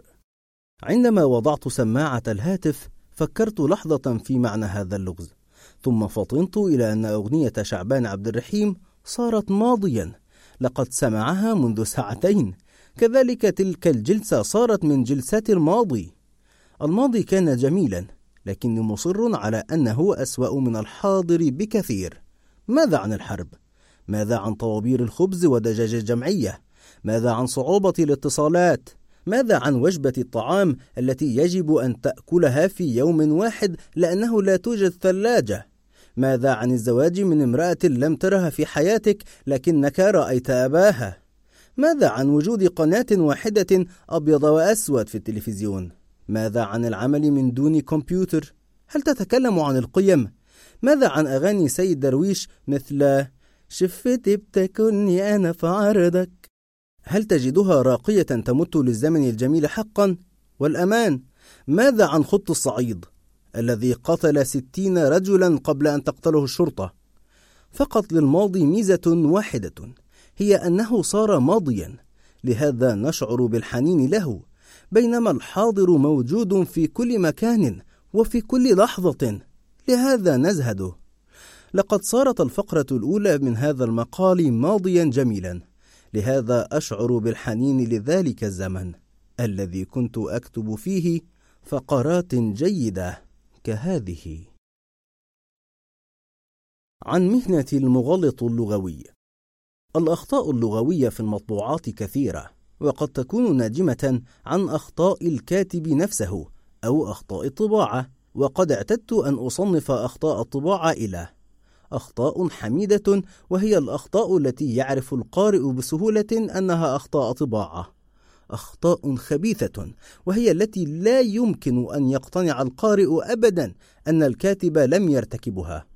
مثلا عندما تقرأ عبارة ضباط نيويورك أفضل لصوص سيارات في جريدة أمريكية شهيرة فأنت تضحك أولا ثم تدرك يقينا أنه خطأ مطبعي.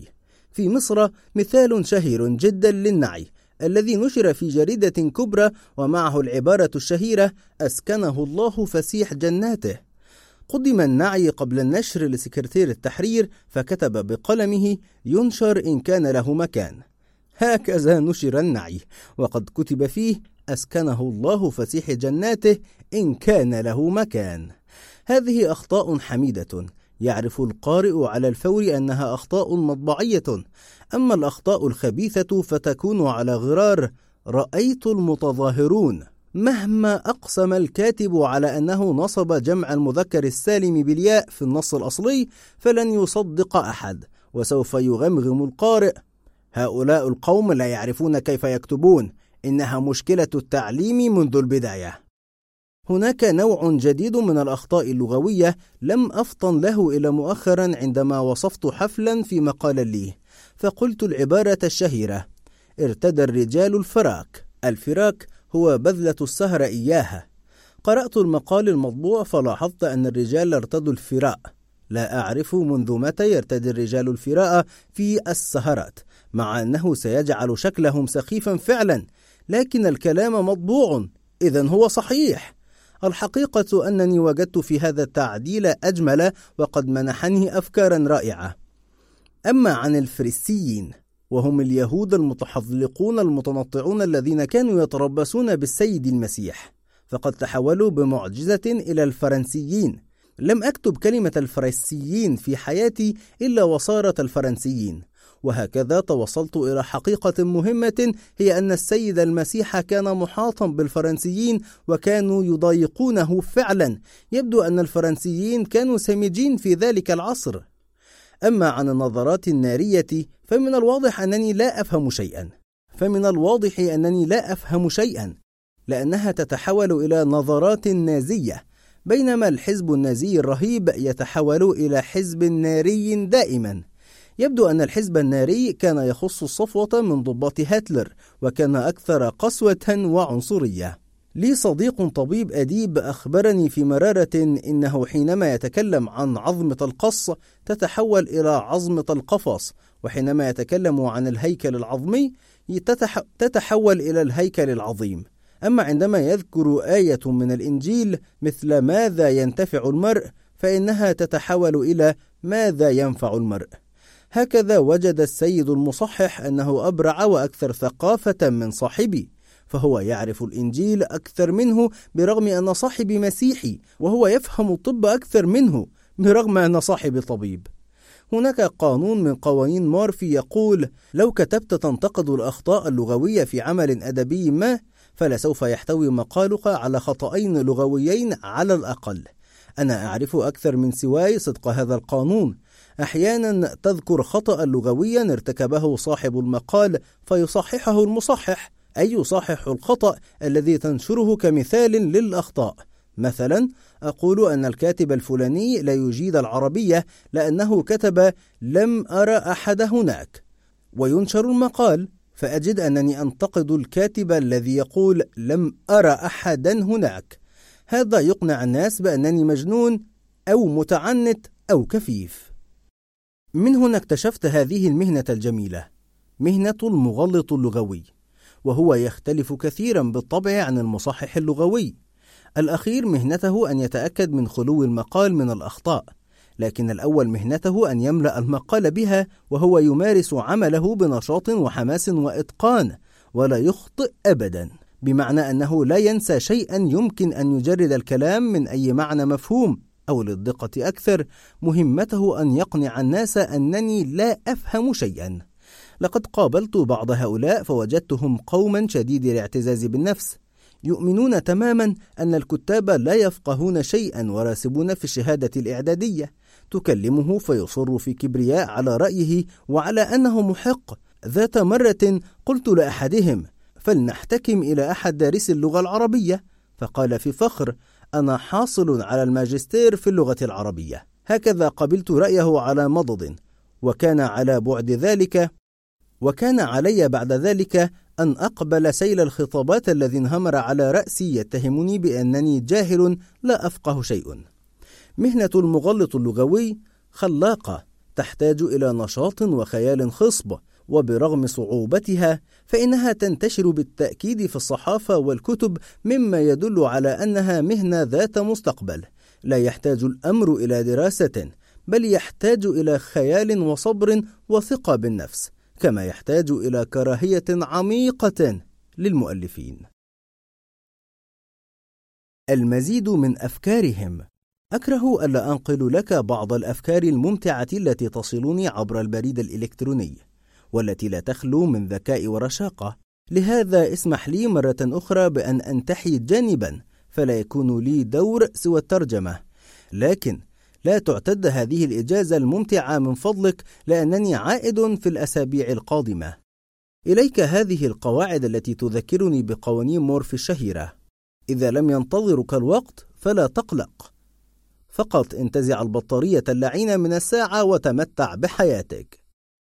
أن تتوقع أن يعاملك العالم برفق لأنك إنسان طيب. يشبه أن تتوقع من الأسد ألا يلتهمك لأنك نباتي لا تأكل اللحوم. الجمال لا يقاس بمنظرنا الخارجي أو ما نلبسه من ثياب وإنما بما نحن في الداخل. جرب غدا أن تخرج بلا ثياب لتحظى بإعجاب الناس. لا تمشأ كأنك تحكم العالم. امشأ كأنك لا تبالي بمن يحكم العالم. كل امرأة تتمنى أن تجد ابنتها عريسا أفضل مما وجدته هي وهي مقتنعة أن ابنها لن يجد زوجة ممتازة كالتي وجدها أبوه. كان رجلا طيبا لم تكن له علاقات عاطفية لم يسبب أي مشاكل. عندما مات رفضت شركة التأمين أن تدفع المبلغ. قال مستشارها إن من لم يعش لا يمكن أن يموت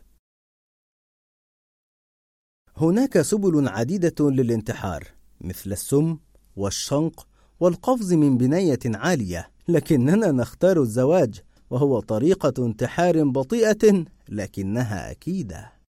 السائقون الثملون يسببون 10% من حوادث الطرق. فهل معنى هذا أن السائقين غير الثملين يسببون 90% من حوادث الطرق؟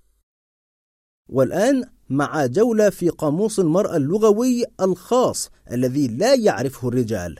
نعم تساوي لا، لا تساوي نعم، ربما تساوي لا. أنا آسفة. أنت ستكون آسفا. نحتاج إلى أنا أريد. افعل ما تريد. سوف تندم بشدة فيما بعد. نحن بحاجة للكلام معا. أريد أن أشكو. أنا لست متضايقة.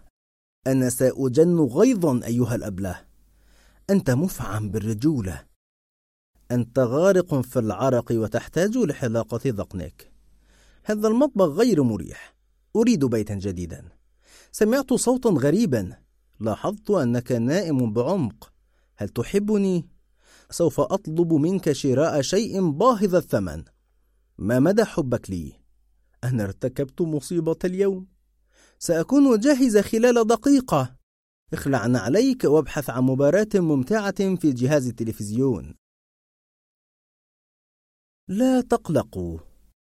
ترسل لي مدرسة ابنتي ذات السنوات العشر ابنتي للمدرسة. تعليقاتها وتنويهاتها في كراس خاص تحمله الطفلة معها. هذا حل رائع لأنك تعرف طريقة الأطفال في إبلاغ الأخبار المهمة. إما أن ينسوا الأمر تماما أو يخبروك به بعد فوات الأوان أو ينقلوا لك رسالة مغلوطة. ذات مرة قالت لي ابنتي أن امتحانات آخر العام تبدأ غدا وكنا في أيلول سبتمبر. لهذا بدأت أقلق بصدد سياسة الحكومة الجديدة التي اختصرت السنة الدراسية إلى أسبوعين عندما ذهبت للمدرسة عرفت أن الرسالة تقول امتحانات الشهر تبدأ بعد أسبوع. لا تسألني عن كيفية تحول هذه الرسالة إلى تلك. فأنت لا تعرف الأطفال. عندما تنقل لي جدولا علقوه في المدرسة أكتشف أن الأسبوع كله أيام الثلاثاء والعطلة يوم الأربعاء والخميس والجمعة إلى آخره. لهذا أرحب بشدة بتلقي هذه التنويهات لأنني أفهم ما سيحدث بالضبط. منذ شهر تلقيت الرسالة التالية. نزف لكم نبأ حصولنا على ترخيص وزارة التعليم وبهذا صرنا مدرسة معترفا بها أصابني القلق إذا فابنتي منذ ثلاثة أعوام في مدرسة غير معترف بها ولماذا لم يقولوا هذا؟ ولماذا تسمح لنا وزارة التعليم بتقديم الأوراق إلى مدرسة غير معترف بها؟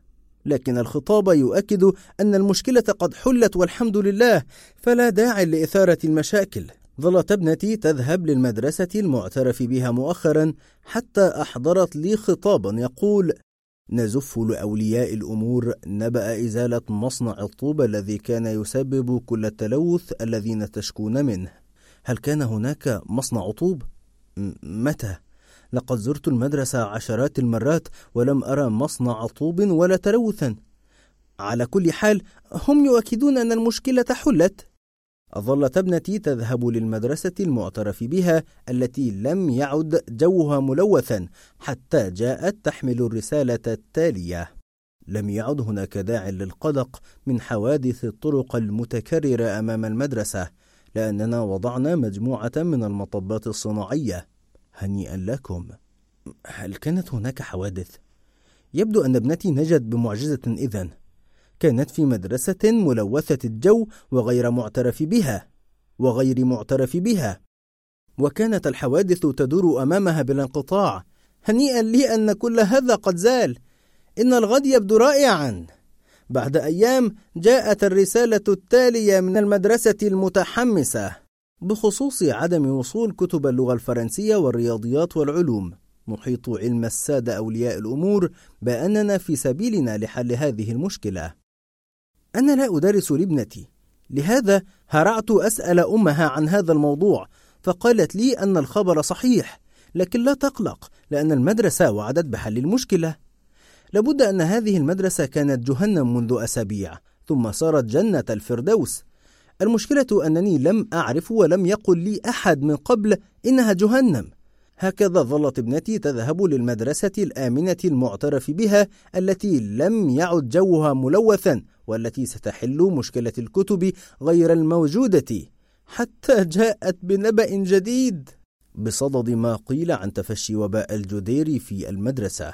نزف لكم النبأ أننا سنقوم بعمل حملة تطعيم عما قريب برغم أن الخبر غير صحيح سألت ابنتي عما إذا كان هناك وباء جدري في المدرسة فقالت في فخر إن هيثم وآسر وغادة وأحمد ومحي أصيبوا بمرض يملأ جسدهم بالبثور لكن المدير يؤكد لهم أن هذا ليس الجديري ولماذا لم تقولي هذا؟ لأنها نسيت كان هذا الكلام منذ ثلاثة أيام قبل أن ترتفع حرارتها ثم يمتلئ جسدها الصغير بالبثور وترقد في الفراش. الآن أجد نفسي مضطرا إلى نقلها من هذه المدرسة لأنني أتوقع أن يصلني بعد أسابيع. خطاب يقول: نؤكد لكم أننا قبضنا على السفاح الذي كان يذبح الأطفال ويصنع منهم مربى، أو نزف لكم أن هيئة الطاقة الذرية تؤكد أن موقع المدرسة لم يعد ملوثا بالإشعاع النووي بعد انفجار المفاعل المجاور للمدرسة. أو نزف لكم قيام منظمة الصحة العالمية بحذف المدرسة من قائمة المناطق الموبوءة بفيروس إيبولا والحمى الصفراء والإيدز. دعك من شعوري بأنني غائب عن الوعي وأب غير مسؤول لا يعرف شيئا على الإطلاق أو ربما قررت أن أبقي ابنتي حيث هي. باعتبار المدرسة قد صارت أفضل بكثير مما كانت عليه ولا يمكن أن يحدث شيء جديد بعد هذا كله. فما رأيك أنت؟ اختراعات عبقرية. كنت أتأمل السيارات في طفولتي متسائلا عن العقلية المعقدة التي ابتكرت اختراعا اسمه صندوق التروس. يجب أن تكون هناك دواسة دبرياج تضغط عليها ثم تحرك عصا السرعات لانتقاء السرعة التي تريدها. وعليك في كل لحظة أن تختار السرعة المناسبة للموقف. بدا لي هذا معقدا جدا ويزيد من مصاعب الحياة. بالنسبة لطفل يبدو من المنطقي أكثر أن تضغط على دواسة الوقود. كلما ضغطت أكثر ازدادت سرعة السيارة فلا داعي لهذه الطقوس البيزنطية. عندما رأيت أول سيارة أوتوماتيكية في حياتي أدركت أنني كنت على حق وأن هناك من فكر في سخف الأمر وقرر أن يصححه. ازددت طمعا وبدأت أفكر في المزيد من التحسينات التي كنت أحلم بها في طفولتي على هذا الاختراع السخيف. السيارة فقط لو كنت مهندسا وأملك مصنع سيارات لقدمت للعالم السيارة المثالية التي أحلم بها أولا لماذا يجب أن تكون عجلة القيادة على اليسار أو اليمين؟ لقد رأيت عجلات القيادة على اليمين في دول الكومنولث وبدت لي أكثر سخفا من وضعها على اليسار لماذا لا توضع في المنتصف؟ ألا يمنحك هذا سيطرة أفضل ورؤية أفضل للطريق؟ صحيح أن هذا يهدد بتحويل السيارة إلى دراجة ثلاثية لكنه أقرب للانتظام الهندسي. من الجميل أن يقود المرء السيارة وقد جلست زوجته عن يمينه وحبيبته عن يساره. ثانيا لماذا يجب أن تكون السيارة مقيدة بمجال الحركة العجيب هذا؟ تكون بين سيارتين فتتحرك للأمام وتلف عجلة القيادة إلى آخر مدى لها وكرش. هذا صوت تهشم الكشاف الخلفي للسيارة التي أمامك ثم تدير عجلة القيادة بالعكس وتتحرك للخلف إلى آخر مدى. كرش هنا تسمع صوت تهشم الكشاف الأمامي للسيارة التي خلفك. الآن صار عليك أن تقوم بهذه الحركات البهلوانية عدة مرات إلى أن تخرج السيارة من المصيدة التي وقعت فيها وعليك أن تفعل هذا بسرعة قبل أن يصل صاحب السيارتين. حركة متخشبة عجيبة كأنك شخص مكسور مغلف بالجبائر يحاول الدخول من باب ضيق. لماذا لا تزود السيارة برافعة ترفعها من أسفل لتصير فوق مستوى السيارات المحيطة بها؟ تدور على محور الرافعة إلى الاتجاه المطلوب ثم تنزل. هكذا لا صعوبات ولا إصابات. بالطبع هذا مريح كذلك في الكارثة الأخرى. أن تتراجع بظهرك لتوقف سيارتك بين سيارتين. وماذا عن رؤية السيارة من الخارج؟ ترى على شاشة صورة واضحة لك من أعلى عبر الأقمار الصناعية فتعرف أين أنت بالضبط وتتجنب ما لا يجب أن تصدمه من سيارات الآخرين. لا مزيد من العمى وصور المرآة الزائفة التي تجعلك لا تعرف موقعك بالضبط. وماذا عن مصدات التصادم التي تحدث تنافرا بين السيارات القريبة منك لو دنت أكثر من اللازم؟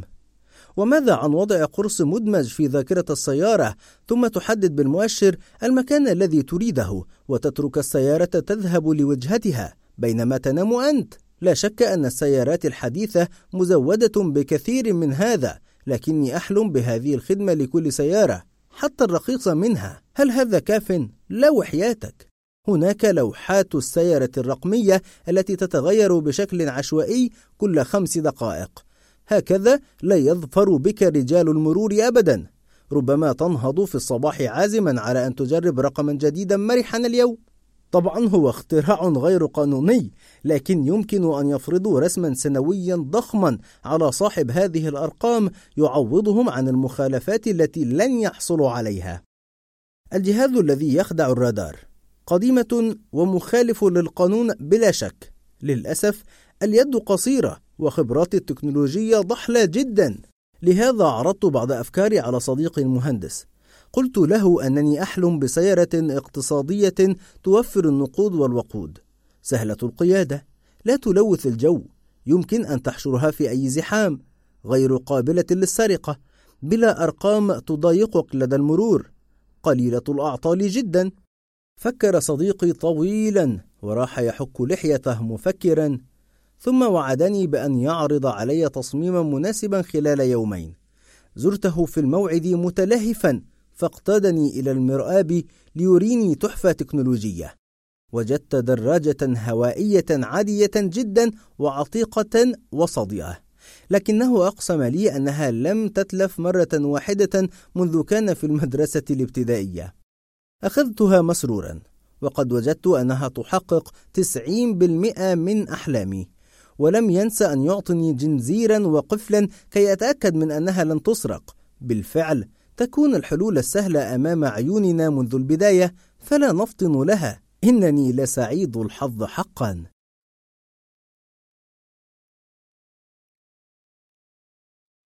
سبعة وجوه للحب.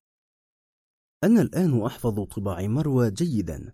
يؤسفني أن أصفها بالهستيريا لأن هذا يعيد للأذهان التهمات سيئة السمعة التي لحقت بجنس النساء منذ زمن. حين قيل إن مرض الهستيريا مرض أنثوي ولهذا اشتق اسمه من لفظة هستر أي الرحم.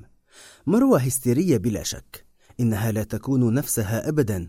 قابلت فتيات كثيرات مثلها من قبل أعتقد أنها لا تعرف من هي حقا. في كل صباح جديد تمثل دورا وتتقمصه بشدة ثم تنساه وتقرر أن تأتي بوجه آخر. حتى إنني تذكرت أغنية البيتلز القديمة عن المرأة التي تحتفظ بوجهها في جرة جوار الباب. تلبس في كل يوم وجها جديدا تقابل به الناس. اليوم السبت.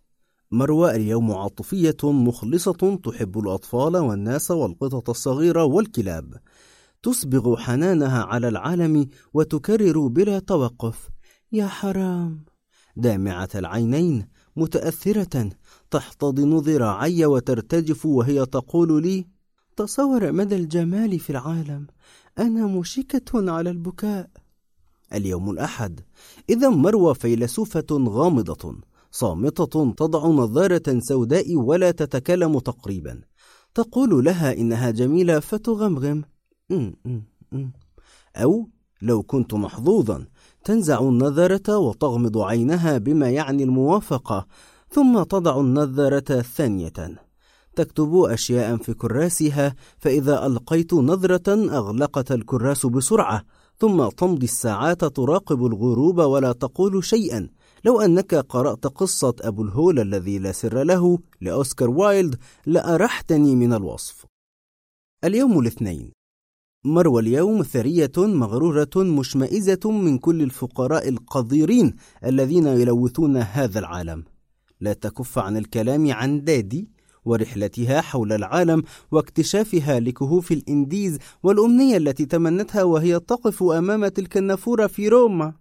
تلتهم قطعة من الايس كريم الباهظ الذي ابتعته لها ثم تقول في اشمئزاز كل هذه الأنواع حقيرة جدا بالمقارنة بما ذقته في مطعم ماكسام. إن المرء يتنازل عن أشياء كثيرة لكن التنازل عن ماكسيم أمر لا يطاق أمر يفوق التحمل. الثلاثاء. هذا هو اليوم الذي تنكش فيه شعرها وتلبس ثيابا بسيطة وتتحول إلى مناضلة. تحمل تحت إبطها مجموعة من المنشورات الماركسية وتتكلم عن ديكتاتورية الطبقة العاملة والبروليتاريا تدعوك لوقفة اعتصامية أمام نقابة المحاميين. لو اعتذرت فأنت جبان ومثقف منافق. إلى متى سنظل سلبيين بهذا الشكل؟ أقول لها إنني سأكون إيجابيا وأرفض. بالمناسبة هي تدخن في هذا اليوم ويوم الأحد فقط. الأربعاء. إنها اليوم شعبية جدا ترغب في الجلوس على مقهى والتهام الفول والطعمية ولحم الراس وشرب الشاي الكشري في مقهى قذر بحي الحسينية. الخميس هو يوم الشراسة إنها نمرة متوحشة تتشاجر مع كل الناس ومع سائقي سيارات الأجرة ومع باعة الصحف ورجال المرور. الدخان الأسود يتصاعد من شعرها وهي مستعدة لأن تمزقك بأسنانها لو استفززتها. تقول لك المرء يحتمل كثيرا جدا وقد فاض بالكيل. الجمعة هو يوم الراحة. أعتقد أنها لا تذكر من هي حقا. لهذا تقضي اليوم كله في الفراش منكوشة الشعر زائغة النظرات ولا تخرج ولا تغسل وجهها. هناك حكايات عن أخيها الذي دخل غرفتها فأصيب بالخرس بسبب الرعب وحكايات عن أمها التي تعالج من الاكتئاب بسبب منظرها في ذلك اليوم. لكني لا أصدق هذه القصص. لقد سئمت كل هذا التصنع. كما تقول كتب علم النفس فإن الشخصية الهستيرية ممتازة للعلاقات الاجتماعية ولديها موهبة فطرية في التمثيل لكنها بالتأكيد لا تصلح زوجة. ذهبت لأقول لها إن علينا أن نفسخ الخطبة لكنه كان يوم سبت لهذا بدت لي رقيقة جدا رومانسية جدا وشعرت بأنني حمار كبير ومتوحش. لا لن أجرؤ على أن أجرح مشاعرها. في المرة الثانية فوجدت أنه يوم ثلاثاء لم تصغ لحرف مما أقول. لأنها كانت مشغولة بإرسال برقيات لعدة جهات حكومية تدعوها للإضراب. اليوم طلبت لقاءها وعندما وصلت تذكرت أن اليوم هو الخميس. كانت تنظر لي في توحش وهي تلوخ قطعة من اللادن في تحفز وفي عينيها نظرة توحي بقطع الرقاب. سألتني عن سبب لقائنا فقلت آه أنني آه أنني تكلم أنت تتلعثم كطفل أبله متخلف عقليا. كنت أفكر في خرج الشرر من عينها وعادت تسأل أنت تفكر في ماذا؟ في في أنني أهيم بك حبا. آه، ها ها ها ماذا ظننت؟ سوف أجد فرصة ما. ربما يوم الاثنين أو الأربعاء. ثقوا بهذا. سوف أكون حازما وأنهي علاقتنا بلطف وحكمة. المهم ألا أخطئ اختيار اليوم. وإلا حدثت كارثة.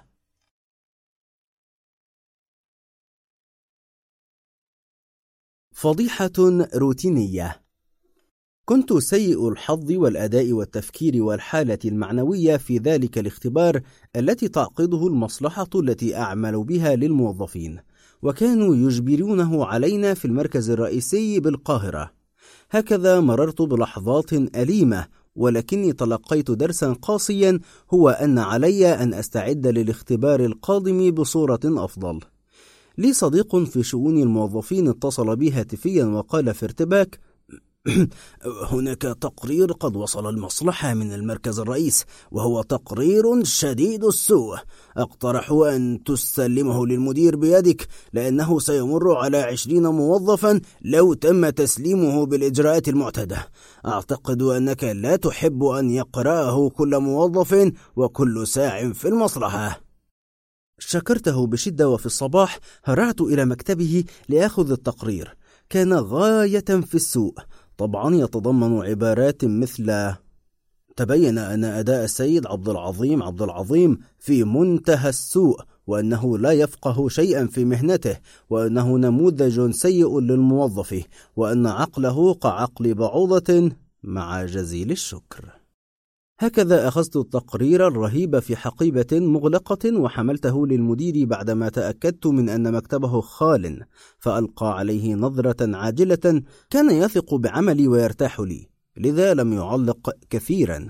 وضعه في درج مكتبه فعرفت أن الأمر انتهى لكني نسيت أنني في مصر حيث ولدت البيروقراطية وحيث هناك حرب ورقية مستعرة بين الجهات المختلفة طيلة الوقت. هكذا فوجئت بسكرتيرة المدير تتصل بي لتقول في حرج إن هناك مذكرة سيئة ترغب في أن أسلمها بنفسي للمكتب الرئيس في القاهرة بدلا من أن يتداولها ألف موظف.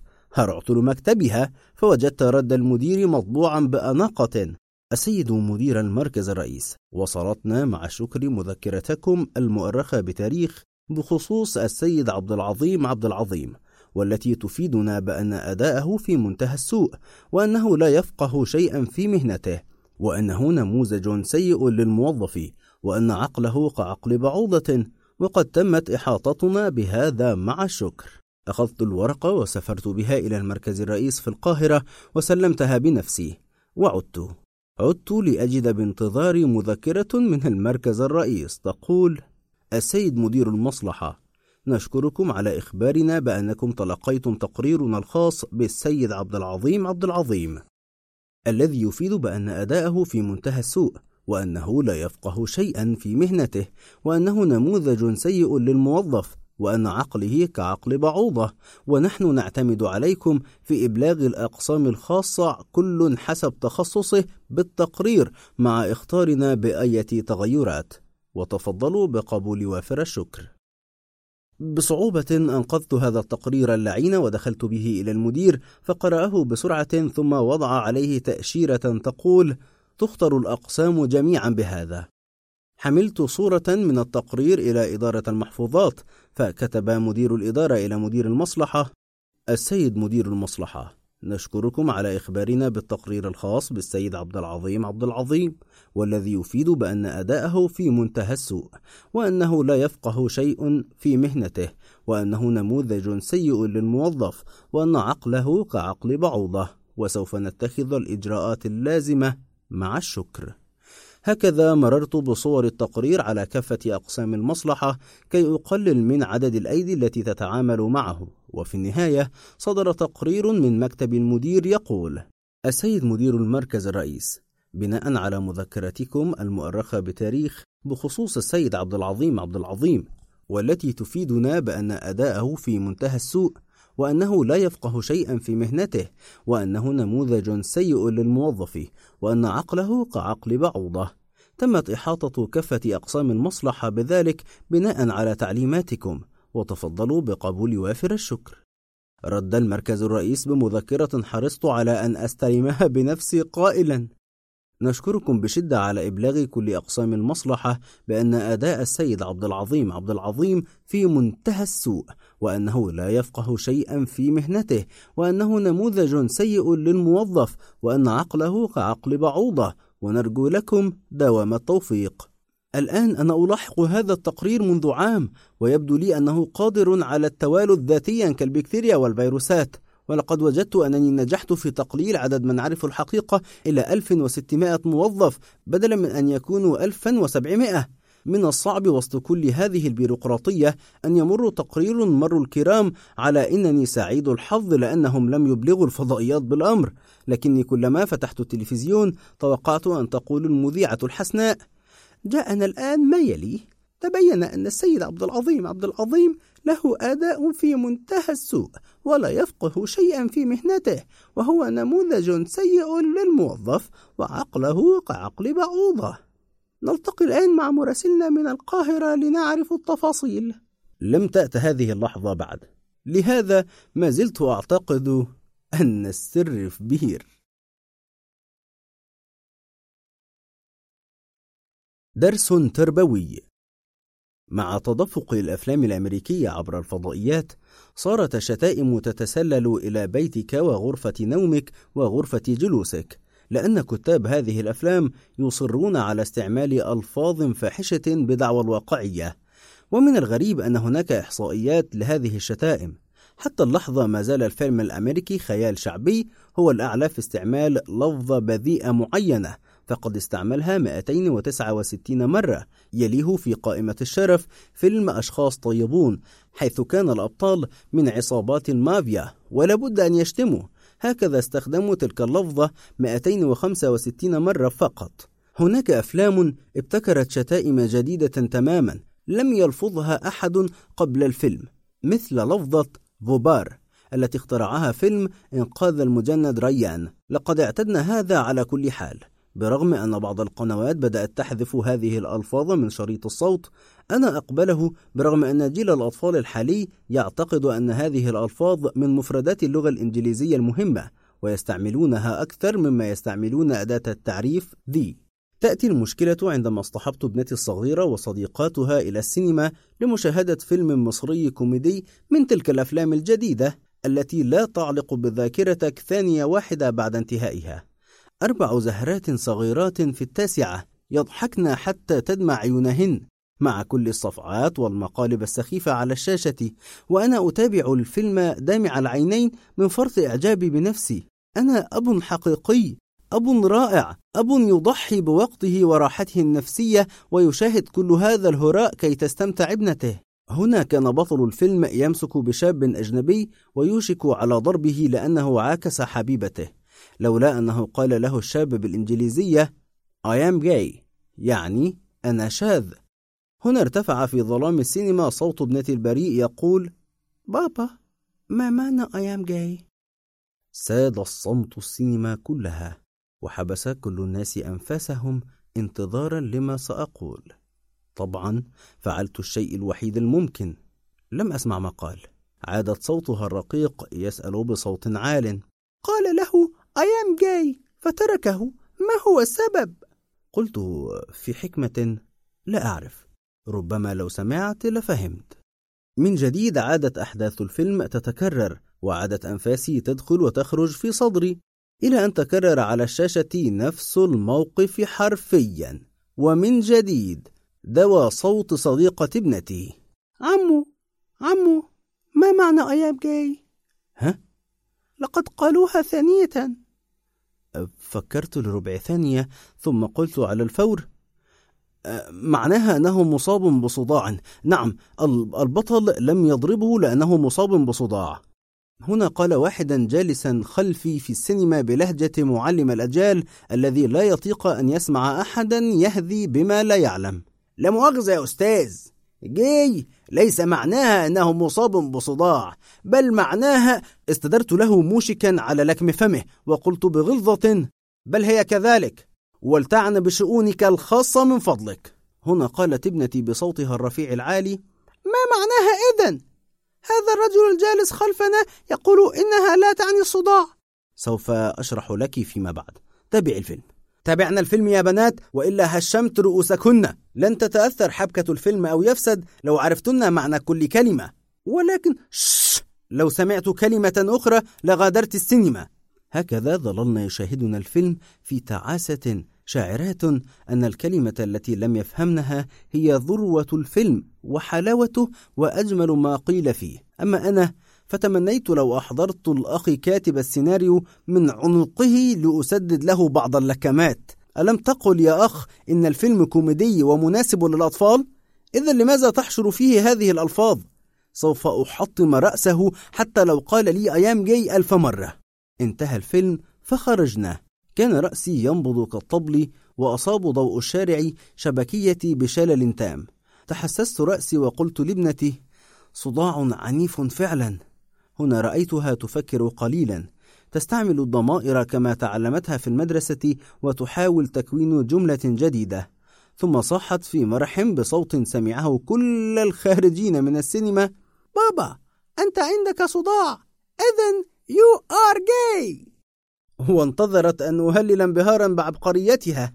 طبعا لن أحكي عما حدث بعد هذا لأن لك خيالا واسعا لكني أقولها بوضوح. أنا لا أصلح أن أكون أبا متفهما حنونا كما كنت أعتقد في نفسي. يبدو لي أن سياسة ضرب الأطفال مفيدة وتؤتي أكلها في أحيان كثيرة.